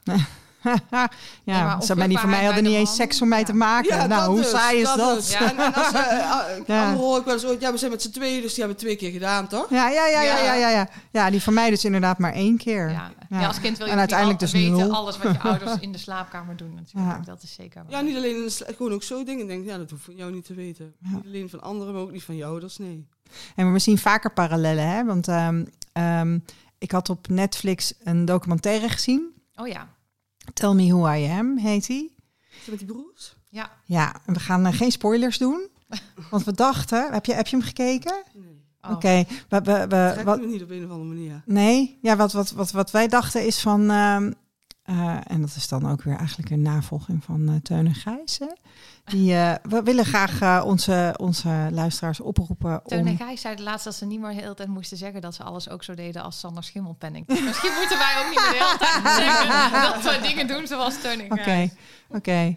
Ehm, maar in ieder geval, de- we, willen, we wilden jullie vragen of jullie die docu willen kijken. Want we willen de volgende keer willen we het er gewoon over gaan hebben. Ja. En dan gaan we dus, dan hebben we spoilers. En dus de documentaire heet Tell Me Who I Am. Hij staat op Netflix. Hij gaat over twee broers. En het is een bijzonder verhaal. En, en, en wij zien ook waar, daar wel raakvlakken met eh, wat, wat ons Het overkomen dus is. In, de kern niet in, over donorconceptie, maar wij willen graag bespreken wat dan de raakvlakken zijn toch met donorconceptie. Dus, eh, en het is, het is een, het is een, ik vond het een mooie docu. Ik was er ook erg door geraakt. Ik wou toch weer iets zeggen wat dan een spoiler was. Dus ik Nee, dan ja, niet. oh jongen, bijt Ja. dat mijn tong ja, af. Ja, ja, ja. Maar ehm, Maar volgende keer dus. En volgende keer, dat is dan in januari. ja. Ja. Want eh, dat is misschien ook meteen leuk om te vertellen, Tamara. Wij hebben wel tien mensen, bekende Nederlanders, gemaild om te vragen of ze in onze bekende donorkinderenlijn eh, willen. En hoeveel mensen van die tien denk jij dat hebben gezegd, ja, graag, leuk, wil ik aan meewerken? Ja, geen. Inderdaad, heel goed. Ja, ja, ja, Tamara zit in die wereld, die snapt dat. ja, die begrijpt dat. Die nee, voelt dat mensen aan. willen het allemaal niet. Die, ehm die Ze zijn allemaal druk met andere dingen, hè? allemaal, ik ben heel druk. Dus een Ja. telefoontje van eh, een kwartiertje of twintig minuten. Heb je hebben gewoon random eh, eh, tien mensen... Ik heb wel mensen gevraagd waarbij ik dacht dat ze bijvoorbeeld een link hadden. Nou, niet dat ik dacht, want je weet dus niet wie de donorkinderen zijn, want die kennen we niet. Maar ik heb wel mensen gevraagd waarbij ik dacht van, oh, die hebben wel feeling met het onderwerp. Of die zijn ook een beetje activistisch. Die, maatschappelijk breed geïnteresseerd. Ja, precies dat. Maar eh, niet te dichtbij Ja. komen, want dan eh, haken ze Ja. dus af. Of ze presenteren een programma wat eh Reizen van je genen heet. Ja, bijvo- bijvoorbeeld. Dat, dat op zich, dat is op zich niet hele gekke Oh, link. nee, en die zegt dan ook nee. Ja, ja, ja. iedereen, iedereen zegt nee. mensen zeggen of ze hebben ehm, geen feeling met het onderwerp of ze zijn te druk. Ik heb bijvoorbeeld ook ehm, de, de zanger van het liedje Papa gevraagd. Stef Bos. Ja, want ik dacht, heel veel Ja, donorkinderen hebben een bijzondere dat, ja, band dat, met dat liedje. dat dus. Hè, want dat heb ik dus, het is Ja. dus gedraaid. Op, daar ben ik, als ik dan denk, als ik ergens boos over ben, Ja, Ehm, ik vond, eh, eh, Chantal Jans heeft ook een, eh, eh, versie eh, ingezongen ooit. Oké. En eh, ehm, mijn vader leeft dus niet meer en dat is gedraaid op zijn begrafenis. Dat vind ik achteraf dat ik denk, oh. Hè? Je hebt dezelfde handen? Nou, Ja. echt, Ja. wat een bullshit. Ja. Ja. Kan helemaal niet. Ja, dat. En toen Dat jij vind- op die begrafenis zat, dacht jij nog wel Ja, dat het over jullie ging. ja. Dat Ja. vind ik dan achteraf, ehm, Had jij het liedje gekozen? ja, Oh ja. ja. Ja. En achteraf vind ik dat misschien wel eh, pijnlijk, verdrietig. Maar ja, in de tijd van toen Ja. Moet wel in perspectief eh, zien. Ja. Maar ja. Nee, tuurlijk, je moet alles in perspectief zien. Maar dat wil niet zeggen dat jij daar... eh, dat, dat, je daar geen last van mag ja, hebben. daar heb je gewoon last Ja. van. Is gewoon En kut. ooit was het een goede keuze, denk ik. Vind ik, met, ja, ik heb spijt van een keuze. Ja, ooit was het een goede keuze, want anders heb je hem niet gemaakt. En dat geldt voor zoiets ook. Voor dat Maar je gaat achter, ja, maar je gaat achteraf over dingen nadenken. Hè? Als, je, mm, mm, ja, als dingen ineens anders zijn of meer informatie hebt. Of, hè, dat is met alles in het leven. Ja. En dan denk je achteraf misschien, hmm. Ja, dat, dat is het misschien wel een stukje dat ik dat wel verdrietig vind, ja. Ja, en, en wat denk je als jouw ouders gewoon vanaf het begin aan jou hadden verteld dat jij eh, eh, niet het Oh, daar ben ik heel eerlijk in. Ik had het niet moeten weten toen ik 16 was en vol een puber was. Oké, Nee, je wa- je was een akelige puber. geweest. En had ik gezegd, moet jij nou? Je bent toch mijn vader niet? Nee, nee. Dat denk ik echt dat ik dat misbruikt had. Ook als je het al- al je hele leven Ja, geweten dat had. denk ik. Ja. En dat ik gewoon toen niet leuk was. Maar ja, dat is een invulling die ik dan nou maak. ja. Ik weet niet. Volgens mij wilde... niet- ja, ik zeg, ik ben er ook niet boos over of, of zo. En, eh, Nee. ehm, Maar wel grappig dat je het andersom zegt, daar had ik wel misbruik van gemaakt. ja, als je, ja, ik heb heel erg geschopt tegen mijn vader en mijn moeder als puber zijnde. En ja, dat, dat was een stok geweest hè, om me te slaan. Ja, precies. En die had je dan gebruikt. Ja, dat denk ik. Ik was Ja. echt Ja, niet dan leuk gebruik je toen. alles als je... Maar ik denk ook dat ik minder met mijn moeder Ja, niet. had als ik eh, eh, niet zoveel eh, vreemde karaktereigenschappen heb. Want uiteindelijk denk ik dat daar een heel stuk van ze- zit dat wij elkaar toen niet begrepen. Mhm. Bedoel, Iedereen kan goed puberen. Maar je hebt een kind waarvan je 50% van, van de DNA niet van herkent. Dus wat ik net al zei, die karaktereigenschappen die je niet leuk Ja. vindt of waar je niet mee om kunt gaan. Ja. Die had ik. Ja. En herken- ja, misschien, ik word toch nieuwsgierig naar jouw donorvader natuurlijk. Eh, moeten we nog iets over We het, het moeten nieuws? ja, we nog even afronden Ja. en dan, ja, en dan gaan we alles eh, aan, ja. jou, aan jou vragen. Esther, je was in Schiedam, want jij doet met iedere broer of zus denk ik een roetsreis. Nou, niet met allemaal hoor. Maar ik ben... Nou, het zou eh, wel leuk zijn. Of niet? Nou, dat weet ik niet. Oh. Maar het kan, het kan. Maar zo had ik het nog niet bekeken. Het is geen verplichting om dat Nee, met nee, iedereen nee, te ho, doen. ho, ho, Ehm, ik heb met, eh, met Martin ben ik naar eh, Krimp aan de IJssel geweest. En met, vervolgens met Nicole naar, naar Schiedam. En dat is, dat is leuk om te doen, omdat je dan Ja. ziet waar iemand gewoond heeft. En dan krijg je verhalen. En, Oh, je, mist natuurlijk zijn. ja, waar zij zijn opgegroeid. En ik, heb, ik, ik, ben, ik ben natuurlijk ook opgegroeid als enig kind. En, en, en dit zijn dan een broer en een zus die... eh, Martin heeft een broer. Eh, Nicole is ook enig kind, als enig kind opgegroeid. Maar het is gewoon leuk omdat je historie mist, zeg maar. Om dan, ja, ik vond het leuk om me te verdiepen eh, in van, ja, waar, waar, kom, waar kom je dan vandaan? En eh, ja. Ja, ik vind dat heel leuk klinken. Dus, ik, dus het was voor mij een manier. Ja, weet je, ik ben toch op zoek, ik ben op zoek naar verbinding in ieder geval. Dus en Schiedam was hartstikke leuk. En zij heeft met haar vader daar op een prachtige plek gewoond. Echt schitterend. Dus dat was heel leuk om dat te zien. Ja, leuk. Ik bijzonder. heb eens ooit dat idee geopperd eh, toen, ik- toen ik jarig was. En eh een van mijn wat wil je voor je verjaardag? En ze- Ja. Weet je wat ik echt heel... Het is nooit van de grond gekomen. Wat ik echt graag had gewild, was van iedere zus een één foto per jaar dat je oud bent, weet je wel? Ja, Want je, je deelt niks. Je weet, je weet feitelijk helemaal niks van elkaar. En eh, je komt ook nooit zo dichtbij. nee. Hè? je? Mhm, Zeker. Ja, Want, eh, ja, vertel eens, wat, ja, je bent geboren en toen, toch? ja, ja. Ja. Ja. Ja, en de- daarom vind ik die roetsreis zo'n goed idee. Want dan heb je ook Even aanleiding om over dingen te praten. Terwijl al die, alles wat dan aan bod komt, dat kan je niet bedenken als je naast elkaar op de bank zit of zo. Dat is toch Ja, anders. bedoel- ja, ja, ja. Want je hebt het niet samen Je meegemaakt. blijft oppervlakkig. Ja, je hebt het niet meegemaakt. Je bent niet samen naar, naar de dierentuin en... eh, Nee, precies. broek geweest. Nee, je hebt Nee. niet op dezelfde eh, basisschool gezeten of op dezelfde sport of dezelfde leider op kamp gehad of Nee, whatever, weet ja, je. Dus ja. dat, dat mist. En het is gewoon leuk om een stukje historie met elkaar te delen. Wat, wat eentje die ik al vanaf het begin op mijn verlanglijstje heb staan, is om gewoon een soort, zo'n soort rondleiding naar Amsterdam te krijgen van mijn, van, van mijn oudste broers, zeg maar de wettige kinderen van eh, eh, Gerard. Dat zij dan kunnen laten zien van waar hebben we allemaal gewoond en eh, weet je, waar werkte die in, nou ja, dat, Ja. Soort, dat soort dingen. Dat, die staat ook nog op mijn je bent ook verlanglijstje. heel erg... je, je wil alles van hem weten, hè? Ja, ik wil, ja, ja, ik wil wel, ik wil wel, ik wil, ja, ik, nou ja, ik ben vooral gewoon op zoek naar antwoorden, denk toch ook over mezelf, over waarom, waarom ben ik wie ik ben, weet je wel? En, en eh, ik heb er inmiddels aardig wat therapie op zitten en eh, ik ken mijn moeder redelijk en ja, dit, dit is voor mij echt nog wel een stukje onontgonnen terrein, wat ik mooi vind om te ontdekken. En daar heb ik, dat, dat is nog wel leuk om te vertellen. Ehm, mijn donorvader die heeft eh, toen hij eh, op vakantie ging in de jaren tachtig, heeft hij bandjes ingesproken. Oh, En, eh. Ja, en, en die, die ik dacht laatst, dacht ik van, oh, ik moet toch Martijn en Linda nog eens vragen van of ze nog die bandjes willen digitaliseren. Ik heb er ooit eentje gekregen. We hebben een, een Google Drive, daar zetten we foto's op en, en, en ook dit soort dingen.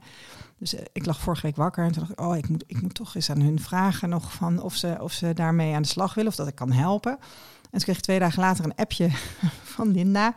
Die zegt van, joh Esther, we hebben tien uur materiaal gedigitaliseerd. Staat op de, even, wat wil je? Zal ik het op de drive zetten? En meld jij het aan de broers en zussen? En eh, dus ik heb afgelopen week eh, eh, in ieder geval 2,5 uur van die 10 uur geluisterd. Zo.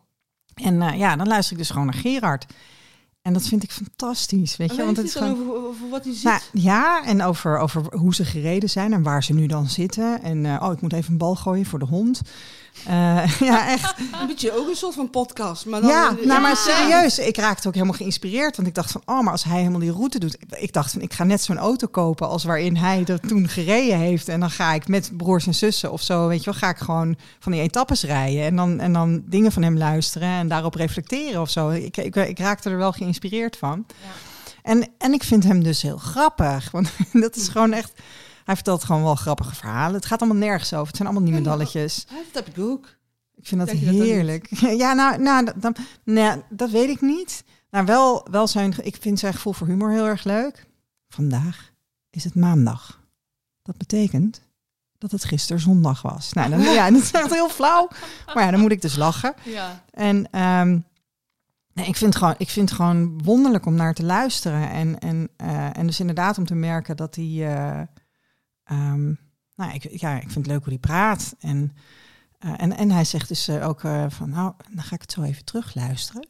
Want ik doe dit natuurlijk voor het nageslacht, zegt hij dan. En dan, dan, dat ben jij. dan denk ik, oh, oh, hij heeft het over me.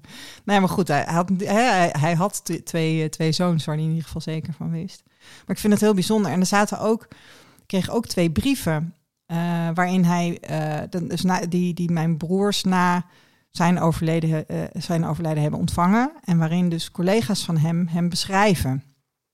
Nou, dat, dat, weet je, dat, dat is een beetje wat ik zoek. Gewoon van die verhalen over hem. En Zonder. Ja, maar Ja. ja, ja, ja, je- daar moet je je ook aan vasthouden, want hij leeft niet meer. Dus je kunt Ja. het niet. En ik heb dan, ik, ik mag dan nog wel denken dat hij heel leuk is. Ja, dat ja is nee, misschien is het Ja. ook zo. ja. Mooi bruggetje weer. Want Ja. eh, Tamara. Ja, ik zeg ook niet dat, eh, ja, want daar doe je op. Ik, misschien is die wel heel leuk, Ja. een donorvader. Ja. Maar geef ik hem de ruimte niet? Kan ook, hè? Want wil jij eens vertellen hoe, eh, hoe dat ging? Eh, Hoe je was... Ja, ik heb eh, ik, toen ik 33 was van mijn moeder gehoord, eh, toen was mijn vader dus al drie jaar dood, eh, dat ik een donorkind ben. Eigenlijk eh naar aanleiding van een hele verdrietige situatie. Mijn, eh, ik woonde in een straat schuin tegenover een mortuarium. Drie deuren langs me woonden de oma en tante van mijn vader. Die tante is gestorven. Dat is een zus van mijn oma. En mijn oma is een dag daarvoor of daarna gestorven, dat weet ik even niet meer. Maar in het gesprek dat een nichtje belde naar mijn moeder, van eh, die tante is overleden, eh, maakte ze de opmerking, wat fijn dat ze haar eigen dag heeft gekozen. Hè? Heb jij het over? Bleek mijn oma gestorven te zijn. Ah. Dat hebben wij niet gehoord. Mm. En die bleken dus gezellig samen, de zusters, eh, bij mij aan de overkant in de straat Ja. in het mortuarium te liggen. Want dat is de moeder van jouw vader, hè? Die was overleden. Ja. De oma. Ja, en, en de tante dus van Ja, en de tante, ja.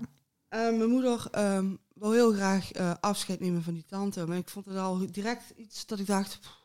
En eh, die worden dus niet samen opgebaard. En eh, kom, kom, weet je wel? Want die oma wilde je niet zien. Nee, het contact is verbroken nadat mijn vader is, eh, is gestorven. En ehm het was al nooit goed.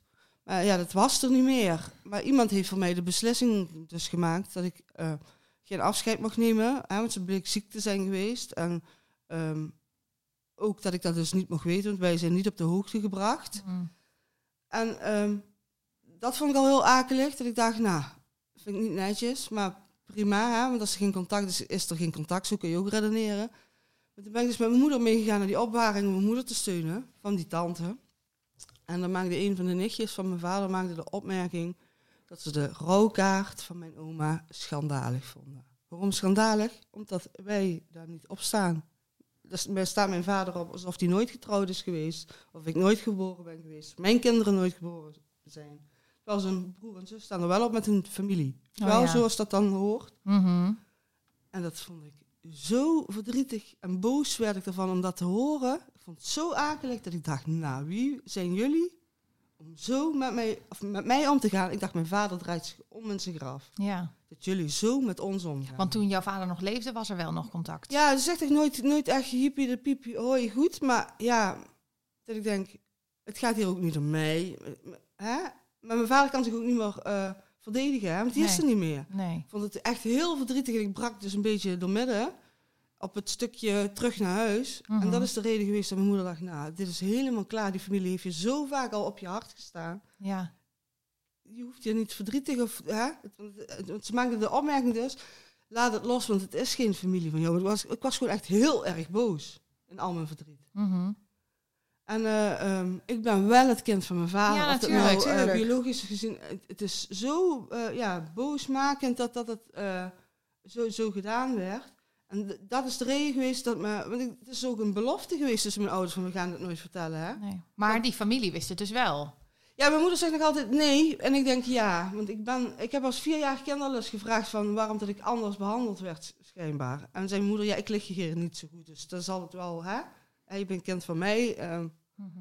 die gaf er dan altijd een draai aan dat ik dat ge, geaccepteerd... Dat zijn van die puzzelstukjes waarvan ik dus laat- Ja. zei van... Dat is dus wat op zijn plek viel. Oh, daarom eh, werd ik anders behandeld dan andere kleinkinderen. Ja, ja. Ik denk namelijk dat... ehm, want bij mijn moeder wist ook alleen maar mijn oma uit, als ik het goed heb. Ik denk namelijk dat mijn vader het ooit verteld heeft tegen zijn ouders. Want Mhm. het was ook een beetje een familie... eh, allemaal eh, moeite met mannen, moeite met kinderen krijgen blijkbaar. Oh ja. Oké. Dus ja, het is niet iets vreemds daar in de familie. Nee. Dus ik, ik denk, ja, gevoelsmatig zeg ik, ja, die wisten dat. En Ja. ze verklaarde ook dat wij niet op die rouwkaart stonden. Ja, maar die bent toch de bastardkind dan, die koekoek, hè? De koekoeksjong. Ja. En die zei dus eh, inderdaad, eh, ehm, eh, laat het los, want het is geen familie van jou. Maar het was echt alleen maar de straat oversteken. Net zo dichtbij als hier ook jouw buren. En ik had de sleutel aan het slot. En toen zegt ze, je bent een donorkind. En, huh? Maar ik had op dat moment drie kleine kinderen. Zo. Zo, ja, dat praat niet zo lekker dan, hè? Nee. En, en het, het was niet. Hè, andere mans reactie kan ook zijn van, eh, huh, waar heb je het over? Het was niet heel vreemd. Ik zeg het viel me direct dat ik dacht, oh. Had je de term al wel eens gehoord? Ja, mijn moeder stuurde altijd aan van die programma's. Oh. Kijk dit, weet je wel? Dat vind je vast interessant. Oh, maar. echt? Ja, ik, eh, ik eh, ehm, ben ook wel geïnteresseerd in dat soort. Hè? Ik bedoel, eh, wie, het programma van Wie is mijn vader? Ja. Wat toen Mhm. die pilot van is geweest. Ja. Ik weet echt dat mijn moeder mij drie keer heeft. Dat, dat is dan stom, dat komt dan later naar boven. Moet je echt kijken, dat is interessant. Weet je wel zo. En toen Nou, wist jij nog van niks. Dat is ook gek, hè? Oh, wat gek. Denk je dat jouw moeder dat eh, een last vond, dat geheim? Ik denk het wel. Eh, Als ik nou terugkijk, zijn er denk ik misschien wel meer van die momenten geweest dat ze iets heeft gezocht om er toch iets... Eigenlijk wilde ze het gewoon delen. Ja, geheim gaan tussen je in staan. Hè. Ik denk dat dat inderdaad echt zo is. En eh, eh, ja, nu, nu eh, was het moment, denk ik, om niet te zorgen ook dat ik dat, ik dat verdriet los kon laten. Dat ik niet... Ja. Hè? Mhm. Maar ja, eh, die, diegene waar het dan wezenlijk om gaat, ja, die is er niet meer. En dat vind ik dan wel heel erg lastig. Ik denk ook dat het lastig was voor moeder, want je verbreekt een belofte aan iemand die je niet meer, Mhm. niet meer goed kunt praten. Je kunt niet uitleggen waarom. eh. Nee. Nee, want je kan, je vader was al overleden, dus je kan niet meer ook aan hem vragen van hoe is het voor jou? Je, je- Ja, ik denk dat was ooit, dat vind ik dan heel jammer. Ik had best wel willen zeggen van, weet je, maar hè, het blijkt dat hè, in ieder geval eh, gevoelsmatig niet uitmaakt. Ik heb Ja. nooit aan mijn vader getwijfeld, nooit. Ja, ooit heb ik wel eens gedacht dat ik van een melkboer was, maar als ik dat tegen vrienden en vriendinnen zeggen, zeggen die, ja, dat heb ik ook wel eens gedacht. ja, precies. Ja, ik, ben, ik was ook een prinsesje wat eh, bij gewone mensen werd ondergebracht om groot te Ja, worden. ja, dat. ja. Ik heb, ik heb, want jij, jij, jouw verhaal staat ook in, eh, in, in een boek, hè? Mhm. In de stem van het donorkind. En daar las ik inderdaad ook dat je hem graag had willen zeggen dat het niet uitmaakt. Ja, het het niet uitmaakt. Ja. Dat is, een, dat, is ook, dat is een reflex die ik heel erg herken. Om dat ja, te, om ja, dat te willen om, eh, zeggen. Ja, om dan een knuffel te kunnen geven. eh, Hè? Eh, Want het is blijkbaar wel heel erg... Hij zat bang geweest dat ik dan zijn dochter niet meer was, als ik Ja. dat zou weten. Ja. Terwijl toen hij doodging, uh, um, een paar weken later zijn collega's van mijn vader eh, bij mijn moeder op bezoek gegaan. Die hebben ze lokker leeggemaakt. Er kwamen gewoon 30 foto's van mij uit. Ja. Gewoon echt ziek. Zoveel Ja. foto's zat hij erin hangen. Dat Maar ik ik dacht, ja, eh, ik was dus blijkbaar ook gewoon zijn dochter. ja, natuurlijk. Maar ik vind ook een beetje verdrietig eigenlijk dat jouw vader dus met een soort angst rondliep van oh als ze erachter komt dan. Ja, maar Had niet dat- gehoeven. Nee, want Nee. want dat had maar dus ja, niet dat is dan hoe ik... eh, Je, maar je weet toch ook niet hoe je kind reageert? Nou, dat weet ik. Dat weet, ik- dat, weet je, Ik hoor dit altijd eigenlijk. Donorkinderen Ja. zeggen altijd van ja, maar jij bent niet minder mijn vader omdat ik een Ja. biologische vader ergens anders heb. Ja, en dat, het- dit, is, dit is ook dit is, dit ja, is vooral een grote angst van ouders. Hè? Mhm. En, en, en volgens mij wordt die ook door kinderen beantwoord do- be- op de manier zoals jij hem ook wilde beantwoorden. Door te zeggen van hé joh pap, maar dit maakt niet uit. Weet je wel, je bent mijn vader. En ik geloof ook heel erg ehm, dat, je, eh, eh, dat, je, dat je ruimte hebt voor je ouders die je grootbrengen, maar eventueel ook voor Hm. eh, wat er verder nog aan familie dingen? is, weet je wel? Ja. Dat, dat precies, dat zijn losstaande dingen. En dat is belangrijk voor ouders om dat te horen. Dat het dus niet uitmaakt. Weet je, dat als, als je liefdevol bent grootgebracht door je vader, dan, dan natuurlijk is het verdrietig Maakt dat je bent voorgelogen, dat- maar het maakt niet uit dat hij dat het zaadje niet van hem kwam of zo. Nee. Nee en, ah, en ik denk dat mijn vader was helemaal geen prater en helemaal niet over gevoel dingen eh, en zo. Ik, ik heb dan ook weer zo'n beeld in mijn hoofd en ik had het hem willen vertellen. Die had er helemaal niet met mij over willen praten. Dan was hij achter eruit gelopen en dan was hij Ja. zijn auto of, of zijn brommer gestapt en die was weggegaan. Ja. Want die- hij is eh, een tijdje lang ziek geweest, dat deed hij toen ook. Wel, als ik dan begon te huilen, dan ging die. Oké. Ja. Ja, eh, niet Kon te die dichtbij- niet- Beetje de confrontatie uit de weg. Ja. Ja. Ja. Dus, dus ik had daar waarschijnlijk ook niet met hem over kunnen praten. Ben, Maar jij, ja. ben jij meteen op zoek gegaan toen je hoorde... Nee, nee. Ik eh, heb eh, wel... ehm, mijn moeder was zo helder om wel de kinderen mee te nemen. Ja, En mijn vriend was bij mij thuis. Toen woonden wij nog niet eh, samen. En toen heb ik tegen hem gezegd, je moet een krat bier gaan halen. Waarom gaan de kinderen nog mee? En die gaan logeren, weet je wel zo. Ja. Ik zeg, jij moet een krat bier gaan halen. Zo, ik zeg, wat mama nou net vertelde bij... Hier zo net voor de deur. Ach, zeg, mijn vader is mijn vader van. niet. Ja. Oh, ja. En Mike zegt meteen, hè? Is jouw moeder vreemd gegaan? ja, wat een heerlijke Ik reflex ik zeg- ik dit. zeg- Ja. Eh, n- nee. Oh, ik dacht al. Oh, ja, ja, ja, ja, ja. er ook Ah. echt niet van verwacht. En hij, hij was ook helemaal ervan af. Dat hij dacht, nou, hoe kan, dat nou? En eh, ik heb de hele nacht zitten zoeken, maar het eh, was in 2013. En toen kon je, eh, eh, gelukkig is dat hè, in die paar jaar wel veranderd. Toen kon je niks vinden op internet. Ja, die, eh, die docu van, eh van der Lubbe. Ja, ja, Oh, ja, ja. ja. Ja. Papa is je vader niet. Zullen En even een een linkje andere plaatsen? eh, ja. Belgische docu. Iets of op Canvas of zo. Maar dat was het zo'n beetje. Ja. En ik wist ook niet waar ik op moest zoeken. ja, wat dat betreft zijn de tijden wel verbeterd. Hè? Gelukkig kwam ik heel snel bij Stichting Donorkind uit. En daar eh, ben ik binnen een week of vijf, zes naar zo'n ontmoetingsdag geweest. En dat was ja, ook dat wel is wel echt... snel ook. Oh, als ik tegen iemand iets kan adviseren... Ja. Hè, dat je ziet dat je ni- niet de enigste bent. Mhm.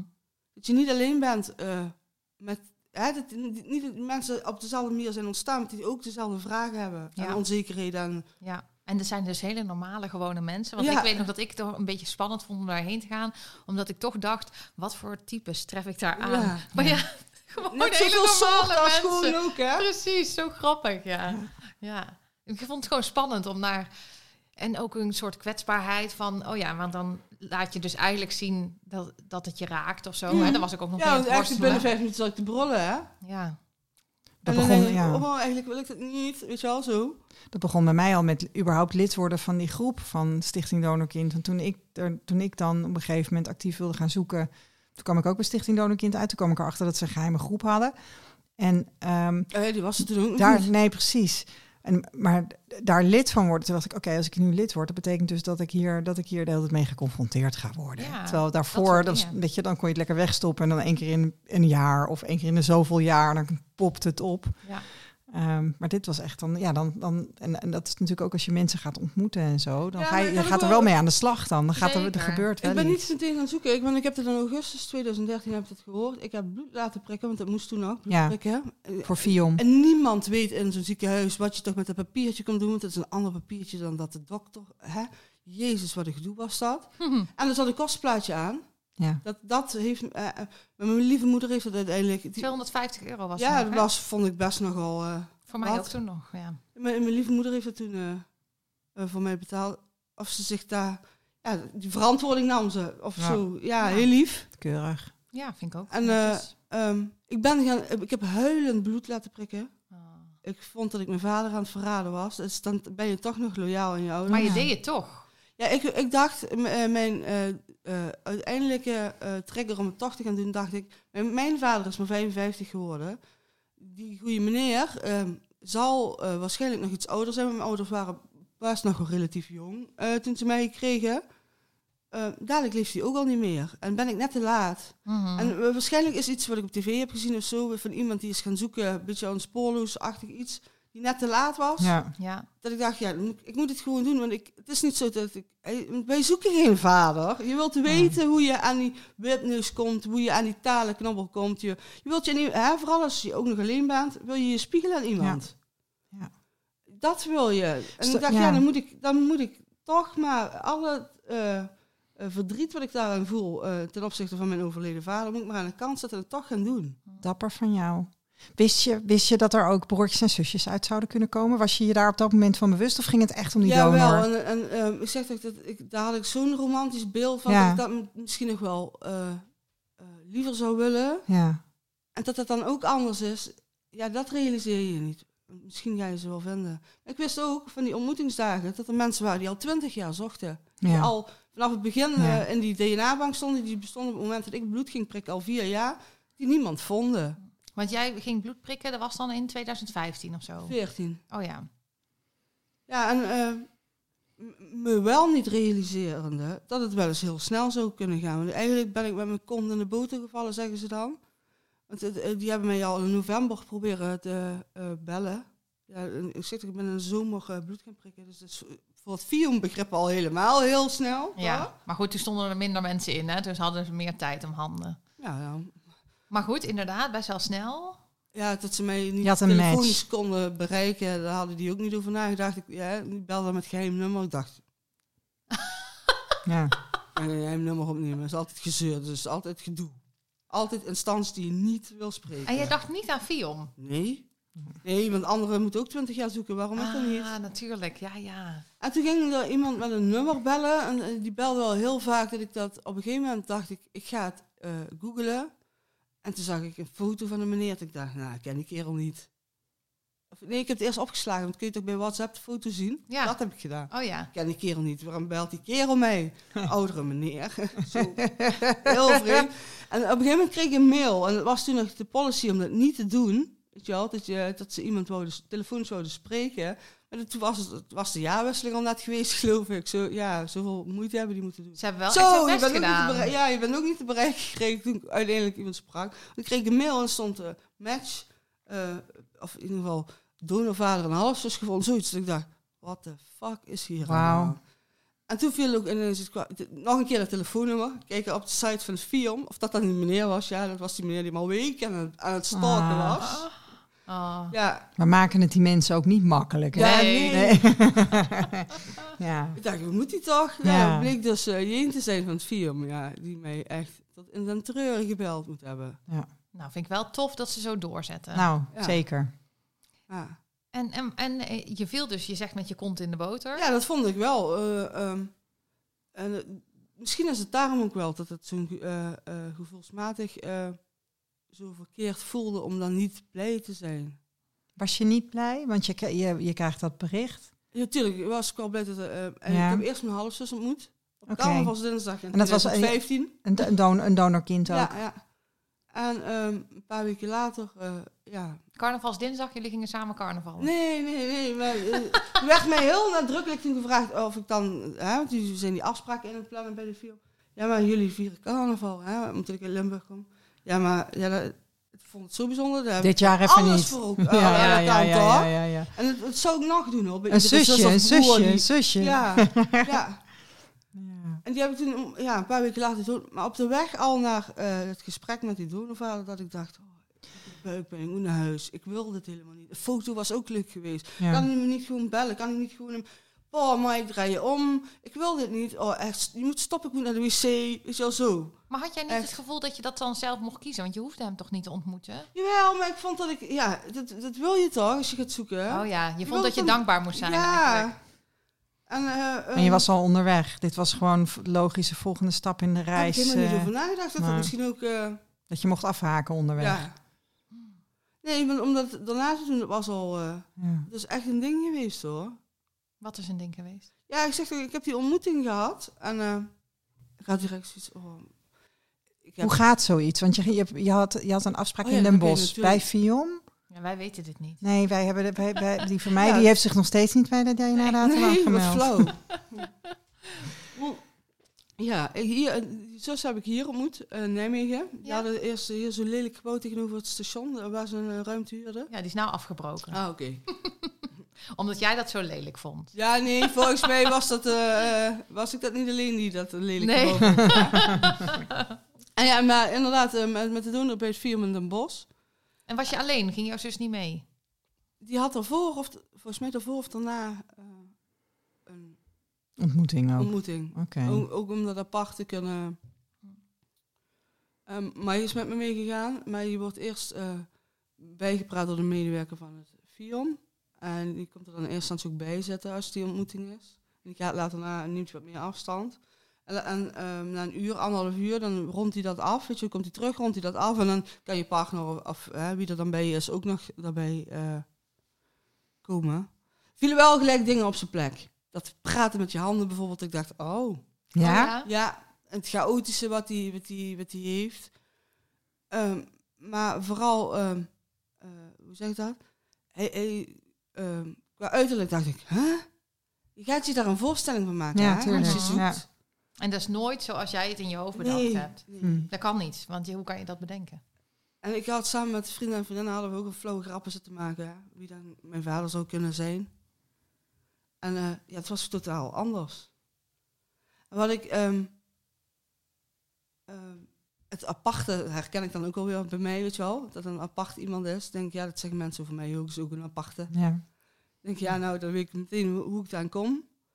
Maar eh, eh, ehm, ja, het viel heel erg tegen. En ik weet dat ik, s'avonds heb ik een mail gestuurd naar mijn, nieuw gevonden halfzus. Hè. Zij had het eigenlijk ook, maar ze gaf er wel meteen een andere draai. En ja, maar die meneer is ook zenuwachtig. Hm. En die vindt dat ook spannend. En dat ik dacht, ja, maar heb ik hier ruimte voor in mijn leven om dat Ja. te willen? Die dat- meneer ook. Ach, Ja, bij ons, eh, eh, dat wat je zegt, hoe noem je zo iemand? ja, Als ik het over mijn vader heb, heb ik het over Jos. ja, Heb ik het niet dat is voor jou helemaal duidelijk. Ja. En om dan iemand ook uit te leggen, weet je wel, omdat mensen daar toch naar vragen. Want er zijn mensen die ik ken van vroeger die nog steeds. eh huh? Heb je zussen? Hoe kan dat dan? Is Ja, wel ja, dat? ja, ja, dan moet je dat uit gaan leggen. Ja. Degene die dan biologisch gezien je vader. Het is niet mijn vader. Voor mij. Mhm. hè? Dat, is, dat is inderdaad dan dat zaadje geweest. Dus ik vind dat nog steeds lastig. En in het Limburgs dialect heb ik hem dan maar heel vaak Dermins genoemd. Hè? Als ik het erover had. Hè? Als ik Dermins zeg, dan weet mijn moeder, Mike, eh, mijn kinderen, iedereen weet over wie ik het heb. Ja. En het klinkt niet zo heel aardig, maar ik weet het anders ook niet. Nee. En wat viel er nou precies tegen dan? Ja, ik vond het een beetje een eenzijdig gesprek. Ehm, ik denk namelijk dat dat je zou vragen, ehm, misschien ondertussen wel via anderen of zo, maar op dat moment als je aan hem wat doet ze voor werk? Tamara, wat doet ze voor werk? Hoe, hè? Heeft ze kinderen? Woont ze samen? Is ze getrouwd? Ja, ik heb een jongen binnen zien komen later. Nou, hè? Maar, eh, eh, maar er was geen interesse of zo. Ik weet niet hoe ik dit uit Oké. moet leggen. En hoe Maar- heb je dan dat, dat uur volgemaakt? Want Ja, die had, dan eh, best wel lang. Eh, Ja. eh, fo- foto's eh, over zijn huidige vrouw. En, eh, eh, wat ik dan wel leuk vond om te horen, dat, dat ik dan hoorde dat er nog een zus was. Dat hij een wettig een kind wettig heeft. kind, ja. Maar ja, daar had hij geen contact mee. Ik dacht, nou, dat is dan ook leuk. Hè? Vertel me wel tegen mijn zus, maar niet dat ik daar, kan ik dus niet mee in contact eh, komen. Eh, ja, maar ja, dat eigenlijk. En het, ehm, Dus eigenlijk dat hij niet zo interesse toonde. Ja, en ik zeg, het is misschien, misschien is er ook al gewoon geen ruimte in mijn leven voor, of, of geen tijd, of geen, of misschien ben ik nog wel veel te loyaal aan mijn vader. Of is het gewoon niet eh, mijn bloedgroep, zeg maar. Mhm. Die klik is er niet Nee, op dat een of kan andere natuurlijk manier. ook, hè? En dat heb ik eh, ondertussen, ehm, dat ik denk, ja, met de ene, hè, want ik heb ondertussen vijf half zussen, zeg ik dat goed? Oké, vijf halfzussen, waarvan één wettig kind. En een half, oké. En met de een heb ik ook meer dan met de ander. Ja, dat is en ik heb er helemaal heel raar. erg schuldig over gevoeld van, ja, ik ben gaan zoeken. Hij heeft de moeite genomen. Hè? Want dan moet ik hem dan wel nageven om zich in te schrijven bij de DNA-databank. Mhm. Dus ik mo- moet daar blij, hè, aan anderen zoeken 20 jaar lang. Ik moet daar blij mee zijn. Ik moet dat. Dan heb ik echt wel eh, een aantal gesprekjes met eh, eh, de medewerkers van het FIOM voor nodig gehad. Om dat toch wel even terug in perspectief te zien. Van ik moet Ja. dat niet. Nee. Je hebt geen verleden niks. samen. Het is een vreemde voor je. Ja. En je, je kunt een toekomst samen hebben. Maar dat hoeft niet. Nee. Nee. Nou ja, en, en want hoe zit dat dan? Want dat- dit, dit is hoe je dat toen ervaarde en hoe je dat nu ervaart. Maar is er ook ruimte voor jou om nog- mag je nog onderweg ergens van gedachten veranderen? Of is dit Tuurlijk mag je het? van gedachten veranderen. En ik heb ook, eh, ehm, ik weet dat iemand op zo'n ontmoetingsdag zei ze ooit tegen mij, misschien moet je er een tweede kans geven. En toen dacht ik, ja, ja, dat kan, als ik dat, ik wil het niet. Nee. Nee, maar goed, en weet je, en dat is, dat, dat is natuurlijk helemaal prima. om dat Maar, het, is, lijkt me ook wel fijn als dat je ook van jezelf, dat je, je mag ook van gedachten veranderen. Weet je, Ja, dit, dit is oké, maar dat maakt, het maakt niet uit, zeg maar, wat je ermee doet. Dat, Nee. Nee, want je kunt, dat je kunt het het is- ik bedoel, je kunt een band samen op, maar ik, ja, nee, ik denk, hier, hier stopt het. Ik ben ook echt eh, op de terugweg al van het gesprek, van die eerste ontmoeting, ja. Echt, ik wa- was nog zieker dan op heen. Ik, nee. Maar vooral ook het feit, het, het voelt echt alsof je de lotto gewonnen hebt. Terwijl Ja. de buurman die zit al twintig jaar met, het, met hopelijk het juiste lo- loodje in zijn hand te wachten. ja. En je krijgt dat miljoen. En je denkt, Ik hoef daar nou mee. Ik Ja. hoef dat niet. Ik vind Het het is een mooie echt zo'n struggle geweest met, me, met mezelf. Van, ik, voelde me echt een ondankbaar kind. Weet je, zo'n verwend Ja. nest wat dan iets krijgt en daar niet blij mee is. Maar eh, want, want heb jij dan wel iets uit dat gesprek gehaald wat jou, vo- voor jou voldoende is? Of, of, of, of had het achteraf ook gewoon niet gehoeven? dat achteraf gezien niet gehoeven. Het is niet dat jij nu voor, dat je weet ik veel medische informatie hebt of, eh, Nee. of dat dat niet met zijn handen Nee. praat. Ik wapper even nu wild Nee, met mijn handen, maar dat dat fijn je- is. Of, of, Sommige dingen zie ik bij, mijn, eh, bij een aantal van mijn zussen. Denk Ja. ik, oh, dat zit dus echt wel in je, ja. in je karakter. Maar vind je dat dan wel fijn? Want, Ja. want dat is die, die, die, die zussen die hebben wel een plek in jou. In jou. Ja, maar ja, Leven. eh, eh, allem- niet allemaal even groot. Nee, Wel, ehm, eh, het is ook wel veel, hè?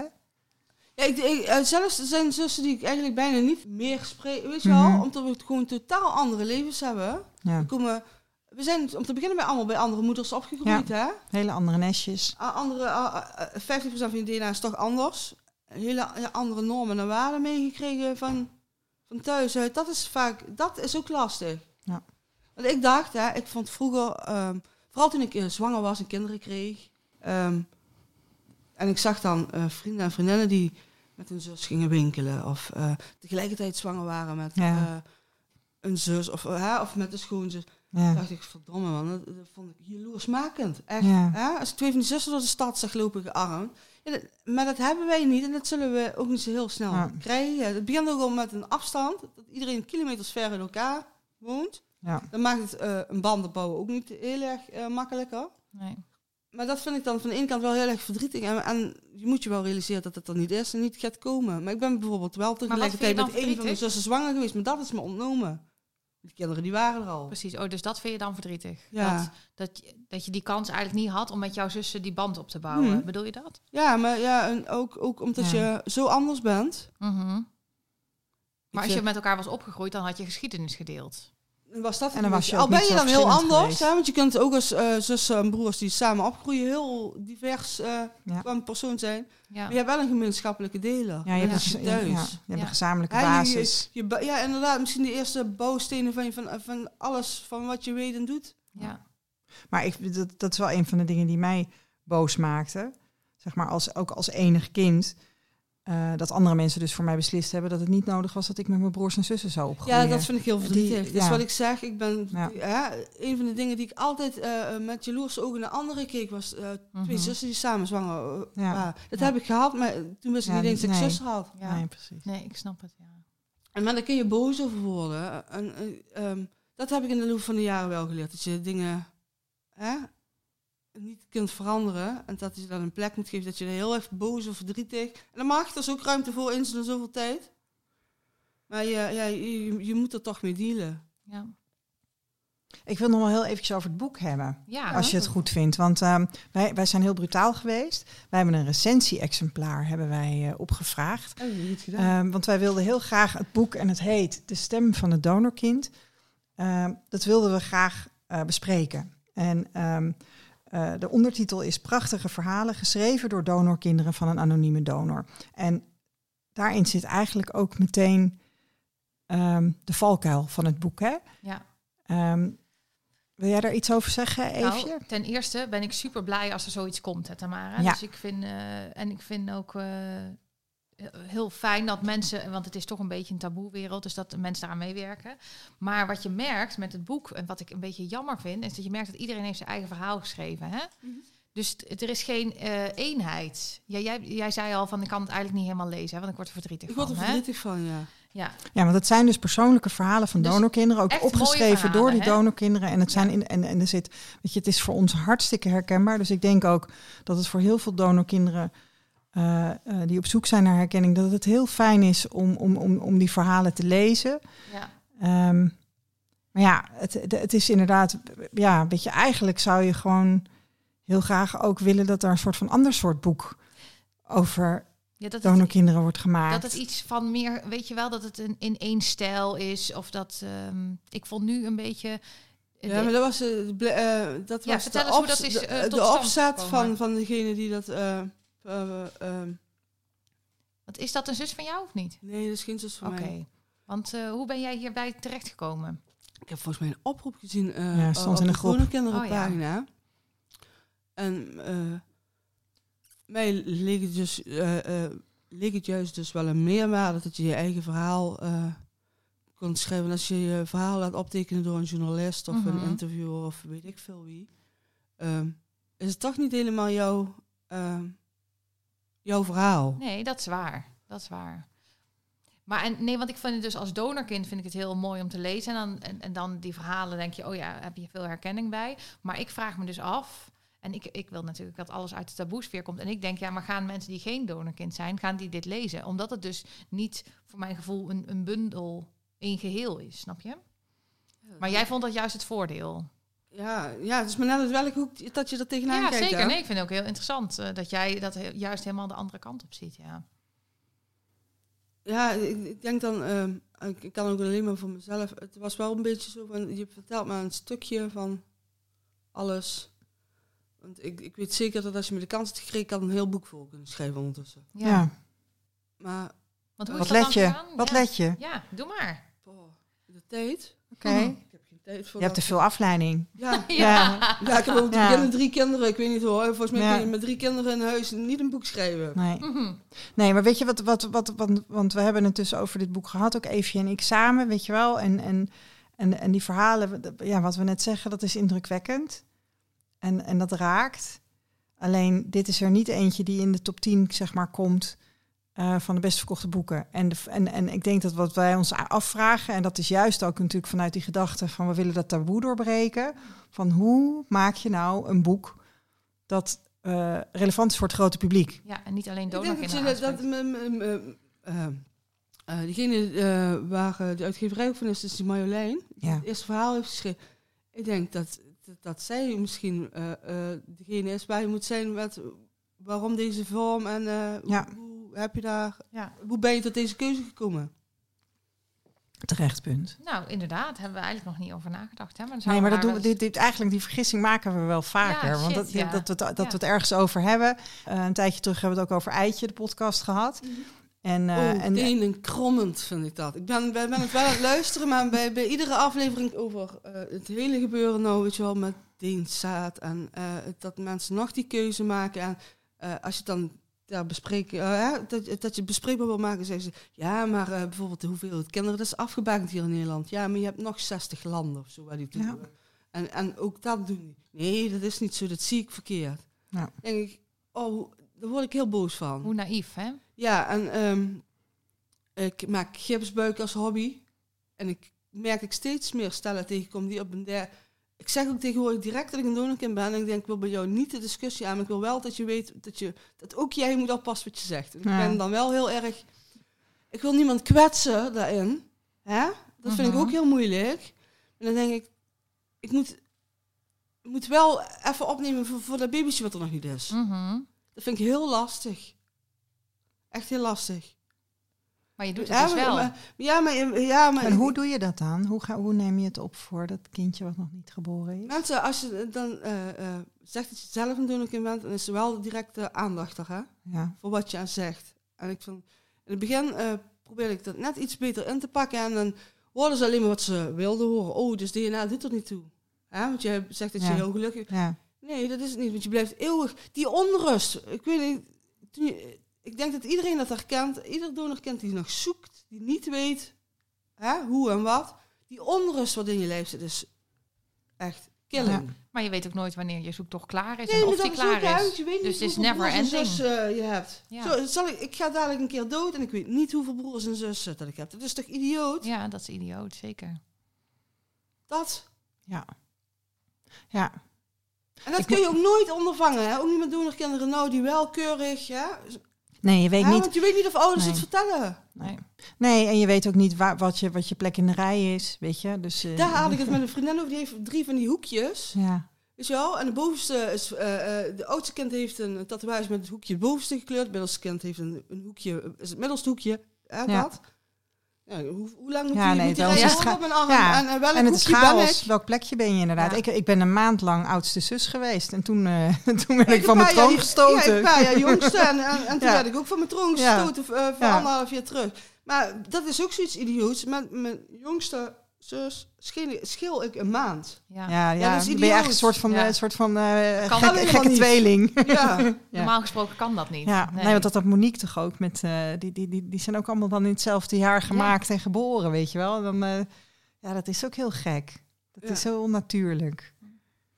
Hey, en Tamara, vond je dat dan wel leuk om daarvoor te schrijven? Of, had jij zo, of viel het jou zwaar? Want het is ook best wel een persoonlijk verhaal wat je hebt opgeschreven. Ja, dat viel me wel eh,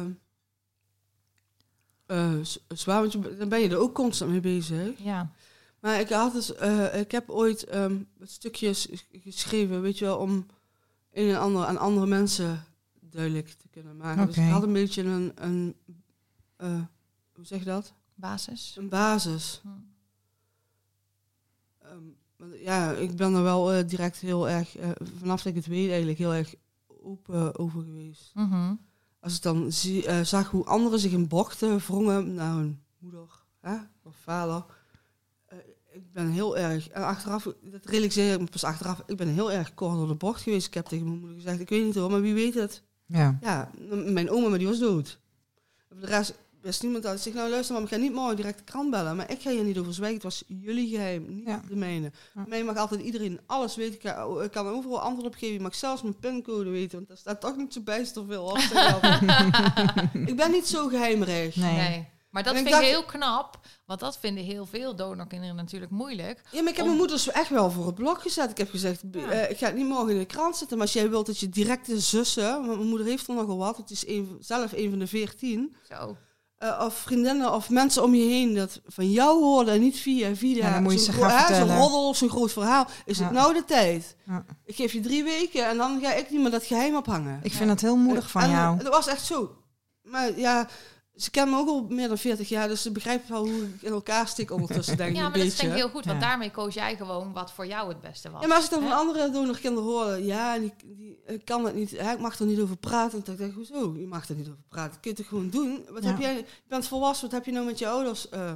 Ja. kun, je, kun je toch als, kun je toch ook zelf de ruimte geven, hè? moeder, vader, eh, om, om dingen naar buiten te brengen dat jij er klaar mee bent.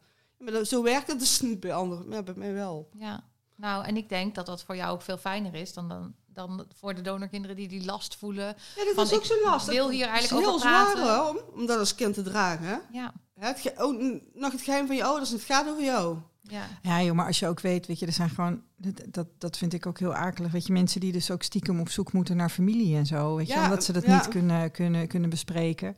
Dit gebeurt echt, hè? En Ik heb, is, eh, ik heb zussen die een tijd lang eh, in eerste instantie eh, eh, blij met ons waren, maar dat thuis niet kwijt konden. Nee, Want ze mogen dat niet weten. Want, eh, nee. Ik was laatst ook bij een zus en toen, toen, toen hadden we ook een gesprek en toen vroeg ik ook van ja, als hier nu iemand binnenkomt, ja, dan, eh, dan, dan ging ze dus een, niet vertellen wie ik was. ja. ja, dat, dat vind ik dus. Hè, als je dan een foto, eh, als je dan met zussen zo wat gaat doen en je plaatst een fo- wilde een foto Ja. plaatsen op Facebook, dat kan dus niet, hè? Nee. Iets heel bazaals, Ja. hè, wat tegenwoordig iedereen doet, een foto plaatsen op social media. Ja, dat kan niet. Nee. Want eh, dan maak ik het mijn zussen onnodig moeilijk. ja. Dat vind ik wel wat ik denk, het is zo verdrietig eigenlijk. Er zit nog steeds zo'n verdriet achter. Ja. ja. ja, we mogen dus... maar je wilt ook niet, niet afgewezen worden door je ouders, toch? Nee. En dat is, daar zijn mensen ba- bang Nee. voor. En dat vind ik altijd wel heel sterk. Nou moet ik aan Ties denken.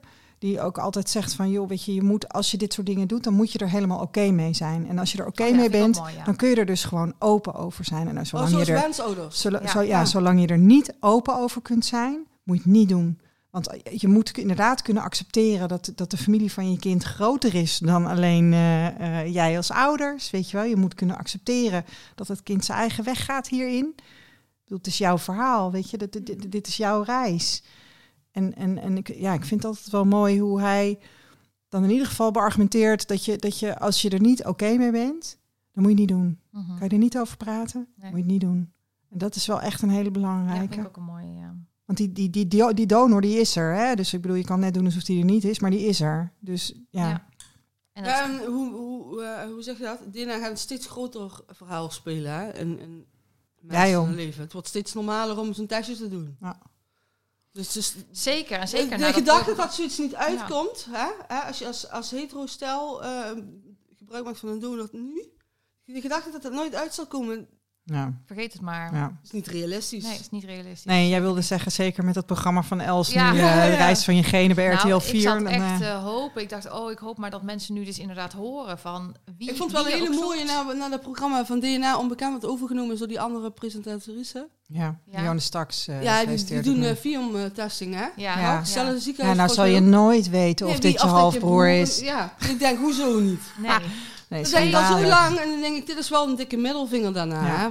Nee, goed, dit, dit moeten we heel even uitleggen, denk ik. Ja. Eh, je hebt dus het programma DNA Onbekend. En in DNA Onbekend, daar eh, wordt dan ook gecheckt of mensen wel of niet familie van elkaar zijn. En daarvoor wordt een eh, traditionele vaderschapstest gebruikt. En die vaderschapstest die is maar voor een paar dingen bruikbaar. Namelijk eh, voor ouderkind, dus dat dan moederkind, vaderkind zijn. Maar die is voor heel veel familierelaties is hier niet geschikt. En dan wordt daar in dat programma, als daar dan niks uitkomt, wordt er gezegd van... En nu zul je nooit weten Ja. of Eefje je halfzus is. Terwijl als die, mensen, als die mensen voor 39 euro in de aanbieding bij MyHeritage een testje bestellen, Ja. weet je, dan zijn ze, dan zijn ze er over een paar weken achter. Ik was ook wel blij dat MyHeritage adverteert bij, eh, want ze adverteren dan niet bij ons, maar wel bij Reis met je We genen. hebben My zag Heritage ik. gevraagd, maar die wilde niet eh ons sponsoren. Nee, qua sponsoring is het nog een beetje magertjes, eh Tamara. Moet je eerst wat groter groeien. Ja. Ja, Ja. ik wou nog even toch even over het boek zeggen dat er Ja. dus dat jij jouw verhaal erin geschreven hebt, dat er nog elf andere donorkinderen dat gedaan hebben, dat het de stem van het donorkind heet en dat je het De, de titel is wel goed geko- gekozen. want Het zijn Ja. wel echt allemaal... eh, Ik vind ook Ja. dat, weet je, ik vind ook dat iedereen die met donorconceptie te maken heeft, dit gewoon, dit is wel verplichte Zeker, kost. zeker. Absoluut. Ja, Eh, en het is dus van eh, uitgeverij Jasmijn. Dus eh, nou, Ik, ja, ik Zoek weet niet het hoe dat online, met jullie maar het ik, ik heb nog... eerder, toen ik nog echt zoekende... Of, weet je wel, toen ik nog niet zo heel veel wist... Echt alles, ieder regeltje Ja. wat erover ging... mhm. En toen Ja. kon je nog niks vinden. Dat is Ja. ook dat ik, ehm, eh, volgens mij staat het ook in het boek. Ik heb in eerste instantie rondgereden door het dorp. Ja, Kijken waar, of ik iets kon vinden. ja. En ik je wist niet waar de kliniek Nee. zat. Nee. Oh, dat vind ik eigenlijk nog even. Ja, we zijn echt al super lang aan het praten. Maar ik wil eigenlijk nog even aanstippen dat. ehm, ik ben zo benieuwd of eh, jouw vader dan ook. Jouw, nee, jouw donorvader moet ik zeggen. Sorry. Dat die, of die ook bij de duikschool zat. Want ik heb dus de Ja, roddel ja, gehoord. ja, ja, ja, ja. Dat de ja. arts- in Oosterbeek. ja, eh, De arts in Oosterbeek, dat hij dus in men een duikclubje had. Ja. En dat heel veel van de donoren daar uit dat duikclubje komen. Ja, dat was keuringsarts die dan eh, eh, daar eh, zijn donoren ronselde. Dat was dezelfde meneer. oké. oh, maar hij was toch ook huisarts?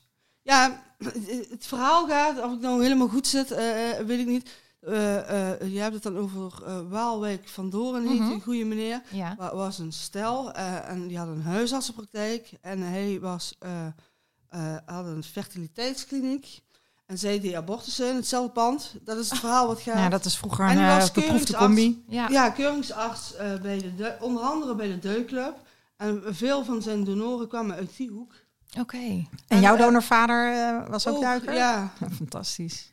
Ja. Ja, want, er, de, ja, want dat Ja, is, dat is een- dit is op zich misschien ook wel een mooi moment om dan andere duikers even Ja. uit de Oosterbeek even Ja, op te roepen eh, om een testje te doen. Want ja, weet je, we zijn, we zijn op zoek naar jullie. Ja, sowieso. Ehm, Daar Maak het- ook maak het die donorkinderen voor, eh, makkelijk. nu. En die ruimte was er eerst niet. Want, eh, ehm, eh, binnen het clubje van mensen die in Oosterbeek verwekt zijn, hebben we ook een paar echt super fanatieke mensen.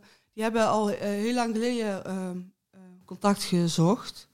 En die, die ruimte was er eerst niet en nu wel. Ik, ik geloof dat het als gevraagd is, weet je wel, zo. eh, Contact gezocht onder- met wie? met de duikclub. Oh, zo. Die staat nog gewoon. Ik weet even niet hoe die heet. Oh, maar wat goed. En dan gaan ze dus vragen of mensen willen testen. Ja, dat weet ik niet helemaal precies meer, dat verhaal. Maar Oh, er is wel in ieder geval ruimte, ruimte voor. En eerder was dat niet. nee. Als ze dat nog niet van plan zijn, dan moeten ze dat gaan vragen, denk Ja. ik. Ja. Tamara, heel erg bedankt voor je komst. Was echt fijn om eh, jou te horen praten, ook over eh, hè, als, het een, als het tegenvalt, want dat, eh, dat hadden we nog Ja, niet ik, gehoord. hoop, ik hoop alleen maar ehm, dat ik... ehm, eh, dat mag, hè. Dat, ik met mensen, dat het niet, niet erg is als je dat zo voelt. En Nee. je hoeft geen toekomst samen op te bouwen. Nee, En dat het ook aan jou is, niet aan die donor. nee. En je, je hoeft je ook niet verplicht te voelen. En dat geldt ook voor bro- broers en zussen. Dat is heel... Hè, natuurlijk, hè, als ik dan denk aan mijn... Hè, ik denk iedere dag aan ze. Ze zijn niet weg, want ze zijn er nu. ja. En eh, die lange tafel met de, alle gezinnen zo met kerstmis, die is er niet. Dat is, dat is een luchtbel, die, moet ik, hè, die is geklapt en eh, dat is ook niet realistisch. En dat, is denk ik vooral omdat je kind bent of zo, dat je, de, dat, je dat hebt. Zo'n droom. Maar dat, ja, het is niet erg. Nee. Dat het niet erg, ja. Je- Ja, je moet dat je draai aan geven. Dat is verdomde lastig soms. Ja. En, maar dat verdriet mag er dus ook zijn. Ja, Over dat je Ja. misschien met elkaar had willen opgroeien. Of, eh. Nou, fijn dat jij daar zo open over wilde vertellen. Esther, we zijn eh, aan het einde gekomen van eh, de Ja. zestiende episode. Ik ga nog een kleine toelichting geven, want eh, Tamara, jij noemde op een gegeven moment de documentaire van Huub van der Lubbe. En oh ja, dat is een documentaire die is gemaakt door Frank Evenblij over zijn vriend Daan. En Daan is donorkind. En Daan heeft een prachtige fantasie. Eh, de documentaire die heet Papa is je vader niet. En we gaan een linkje plaatsen in de show notes. Maar ik dacht, ik zeg eventjes, want voordat Ja, mensen in hun en- hoofd... Hij, houdt, zo'n leuke docu, eh, eh, zonder eh, het zware, beladen. Het is een sprookje. Ja, het is een en mooi verhaal. grappig. deze kan je kijken zonder te huilen. ja, maak het luchtig. Ja, Ja. Het is een mooi verhaal. ja. Zeker. Dank, dank. Eh, de muziek eh, is van eh, Shane Ivers, Hate Speak Easy. En ehm, wij zijn er eh, in januari weer.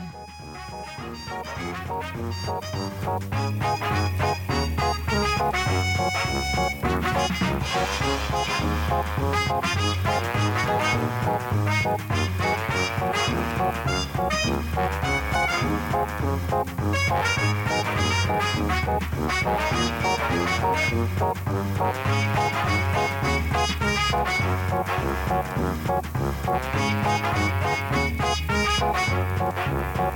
you.